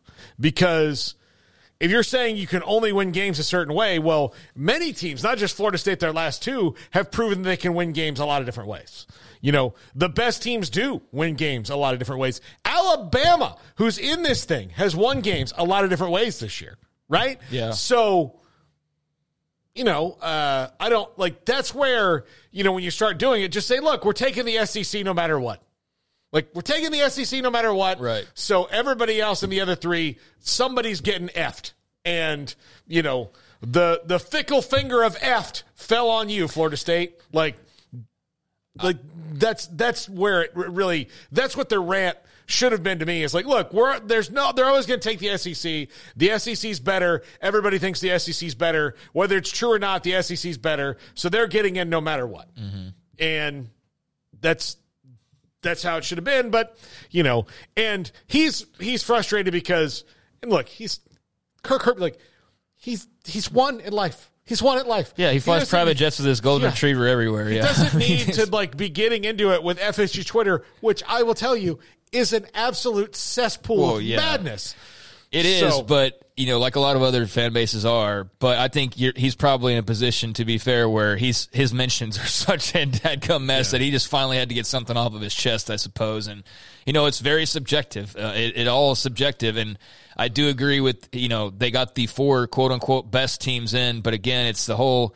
We everybody's done this all over the country ad nauseum now of best four, four most deserving, you know, whatever. The committee is supposed to do four best, and so they did that. It is what it is. Um, but yeah, I think when he gets into the whole, well, they're they're better, and he states it as fact. It's like, no, well, now you're backing away from how subjective this all is. That's Yeah. your subjective opinion that Alabama is clearly better, but just you know, it's it's an it's a never ending argument. I mean, people have dug their their trenches and are going to stay in those and, and fight for you know the side that they think is, is the right side. And I personally think that it set a bad precedent, but I also know that there's no culpability for it because there's nothing anybody can do about it. Yeah. Other than I guess if you want to file a lawsuit and waste millions of dollars, I mean, fight- Ge- Georgia's filing a lawsuit to include the Orange Bowl in the playoff. I mean, I don't know what that's they political theater is Yeah, was what mean, that is. Well, yeah, I don't know. Um, a couple years ago, there was a um, a, a, guy in the uh, in the race for governor whose name uh, escapes me right now. Um, and- and he's he's a buffoon, but he was commenting on that like Florida is beating Texas in everything, and the Bucks won the Super Bowl, and if you vote for me for governor, the Cowboys will win the Super Bowl. And I was like, how the hell can you promise such a thing when you have nothing to do with it? But whatever it takes, I guess, to get that job, you know. And his more thing was we're going to eliminate property taxes, which to me would be much more attractive to most people than promising the Cowboys can win the Super Bowl somehow right. because of government intervention. But now these states are like trying to do this because it is like people call them and go, "What can you do about this?" They're like, I guess people don't understand it's not their job to do that. It's not even close to their job. But you know, nobody. I guess the the general electorate doesn't know what the the the our our senators and representatives are supposed to do. So we'll just ask them to solve every problem. But um, bracket cat uh, brought up, and we haven't talked about this yet. Uh, the NCAA uh, has says transfers who compete during this 14 day TRO uh, will lose eligibility if the decision is reversed.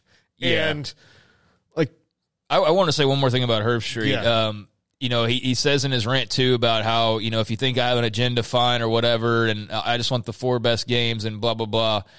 But that all may be well and good. And I know as a broadcaster, I've heard him say before of how he wants, like, he's tired of going and watching the games that don't quote unquote matter as much to him. Like he, his time's at a premium now, even though he's getting paid handsomely for it. So he wants to see Ohio State, Michigan. He doesn't really want to fiddle with like Ohio State versus um, Northwestern, right? I mean, and he's he's not calling those games. He's calling the big games, but he wants more of the big games, and that's what he wants to do and and broadcast. I can understand that.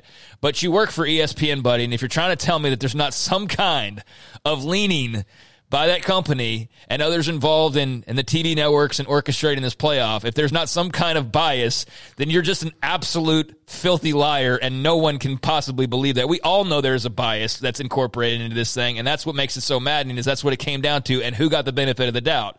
The team that has some of that bias on their side, even though Florida State's on the same network, it's just not as desirable in that format as compared to the SEC format. And so, you know, maybe maybe Florida State gets that SEC rub sooner rather than later. But uh, that is something where, like, yeah, pal, you still work for them. Like, well, don't the company line, you know, right? like, and like so that's you- and that's why people have a hard time believing him, whether he's being hundred percent truthful or not about it. It's like, dude, you still work for ESPN, and we know what you guys want to get out of this whole thing. Look, if you call like the company line is what you get when you call customer service, right? Yeah. Like even if you know that, like, oh no, we have no idea how you know how the power all went out. Like now you know. Yeah. yeah, yeah, you know. yeah. So I mean, that's just part of it where I'm kind of like, yeah, I don't quite agree with that, but I mean, I, I think he probably just needed to, bl- uh, you know, blow some steam off after getting riddled with Twitter mentions for the last week, of of which I'm sure there's been tens of thousands, and um, you know, I do think he, he cares about college football, but I just don't agree with him eye to eye completely on on that stance. But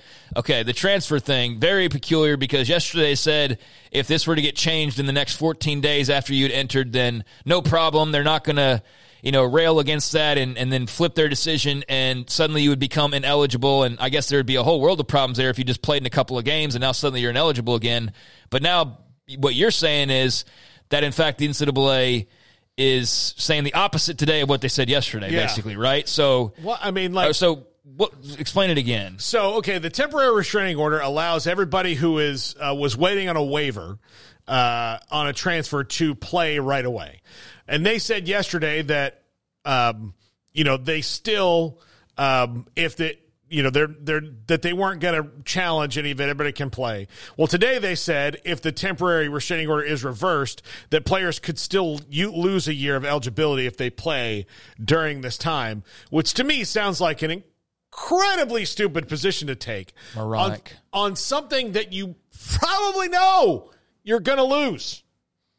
Yeah, I mean this is between now and December 27th. That's the 2-week time frame. So yesterday you thought that if you played, you would not burn a year, and today they are saying the complete opposite. And there's also according to uh, Amanda Christovich and uh, Ross Dellenger, there's still some confusion about whether that's completely black and white as it is you know appears to be on the surface of you know.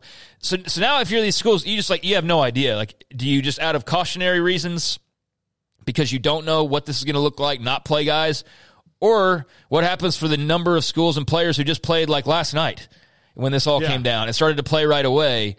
I yeah, I mean, this is very uh, on brand though for the NCAA to not even you know have it be clear of of what's allowed. I guess in the next two weeks as far as the burning a year of eligibility goes and and what would happen.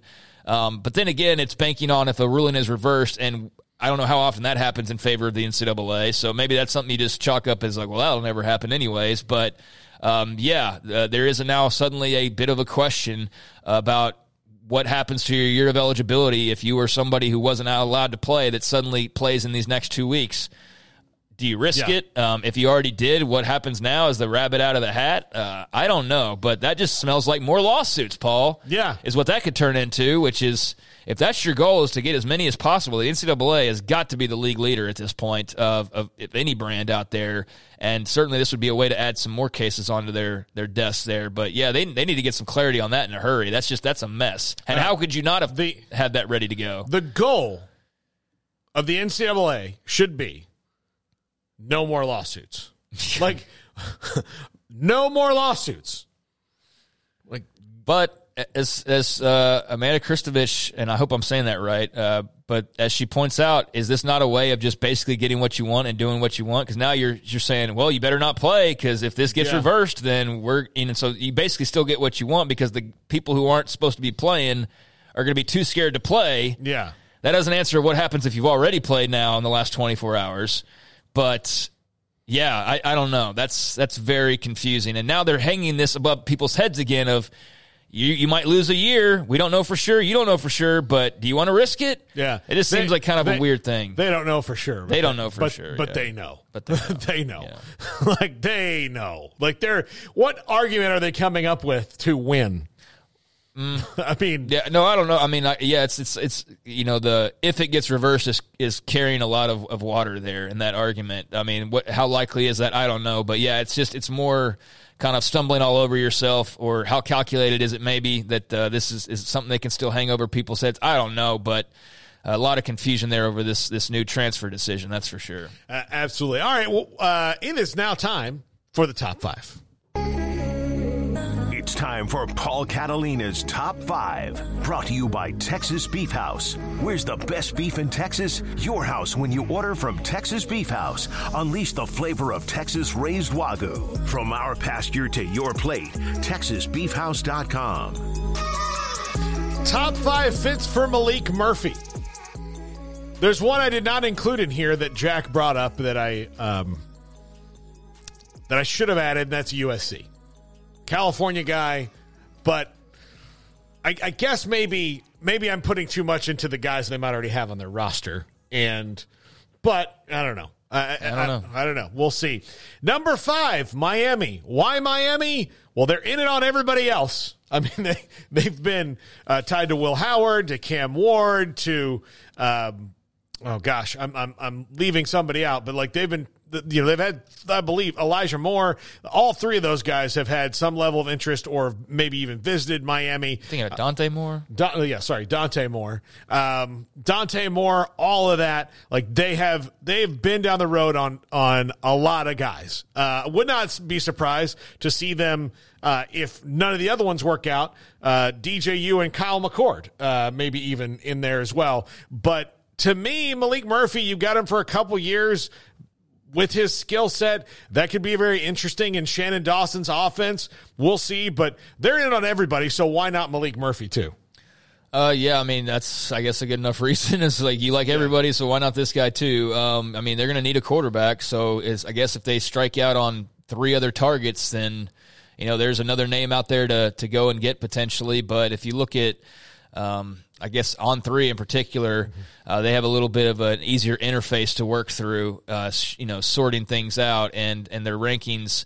Um, you know, I like to look all over, but theirs in particular, when it comes to Miami, their top three quarterbacks are all sitting there with a Miami logo next to them as their potential landing spot in uh, in Cam Moore, Dante Moore, and and Will Howard. So Yeah. yeah, I mean, you would think they'd land one of those three. The percentages are pretty good. They get one of those guys. But uh, yeah, I suppose if they were to strike out on all three, or perhaps they suddenly have more interest in a Maalik Murphy than they do a, a Dante Moore, maybe, then um, yeah, I mean, there's there's reasons why they make sense. They clearly need a quarterback. They're clearly in the hunt on a lot of guys, and uh, they want somebody very very obviously. So yeah, why not uh, Miami? Number four, Michigan. We don't know about JJ McCarthy yet, but uh, my thought is he's going to be in the NFL draft, and he'll probably be the maybe fourth or fifth quarterback taken, uh, which will probably all happen in the first round this year. It's going to be mostly quarterbacks and wide receivers, um, and a couple of offensive and defensive linemen. But uh, but Michigan roster's really good. You, you know the situation there. You can win there. Uh, they're not going. They you know they can run an offense that doesn't expect too much out of the quarterback, or can get a lot out of the quarterback. Uh, Sherrone Moore has has made uh, huge strides there as the offensive coordinator, uh, and will probably be the head coach there very soon. But I think Michigan, especially if you want to win and win now, um, is a really good choice. Yeah, I mean, I don't know how he fits uh, in what they do exactly, uh, and I, I don't know what their depth chart looks like because I'm just you know looking at this really for the first time. But uh, I mean, in terms of a, a team who's close and knocking on the door and is probably going to lose their quarterback, like you said, uh, to the NFL draft. Uh, yeah, I mean Maalik Murphy would be a, a great option for anybody. Uh, again, don't know how he sizes up or, or vice versa. You know, in Harbaugh's eyes, but um, he's clearly a guy with a, a lot of you know respect when it comes to quarterbacks and his own time there um, in the saddle. So, uh, sure, you know, if they lose McCarthy, then then who are they going to be looking at and turn into next year?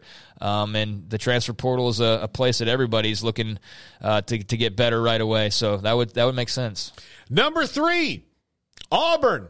Uh, look, Hugh Freeze is going to get his quarterback eventually. Um, and he's been a guy who's developed quarterbacks really well uh, in the past. Now, uh, he hasn't yet, and they've been quiet on this front, which really surprises me given the fact that quarterback has been um, so bad there for the last couple years, and Hugh Freeze uh, in his offense is going to try and thrive uh, through that position. Uh, but Auburn, to me, uh, would not be shocking to, to see them get involved for Maalik Murphy, and maybe it's not the third best place, but you know Hugh Freeze's uh, off the field nonsense in his past notwithstanding, this is a guy who coaches up quarterbacks and pretty well, and I think would do well, and Maalik Murphy would do well in the Hugh Freeze system.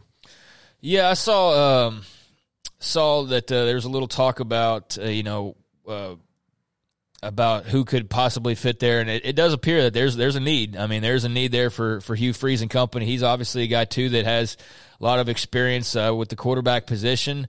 Um, I've kind of they've kind of been in my my blind spot, uh, Auburn, uh, because I just they weren't really.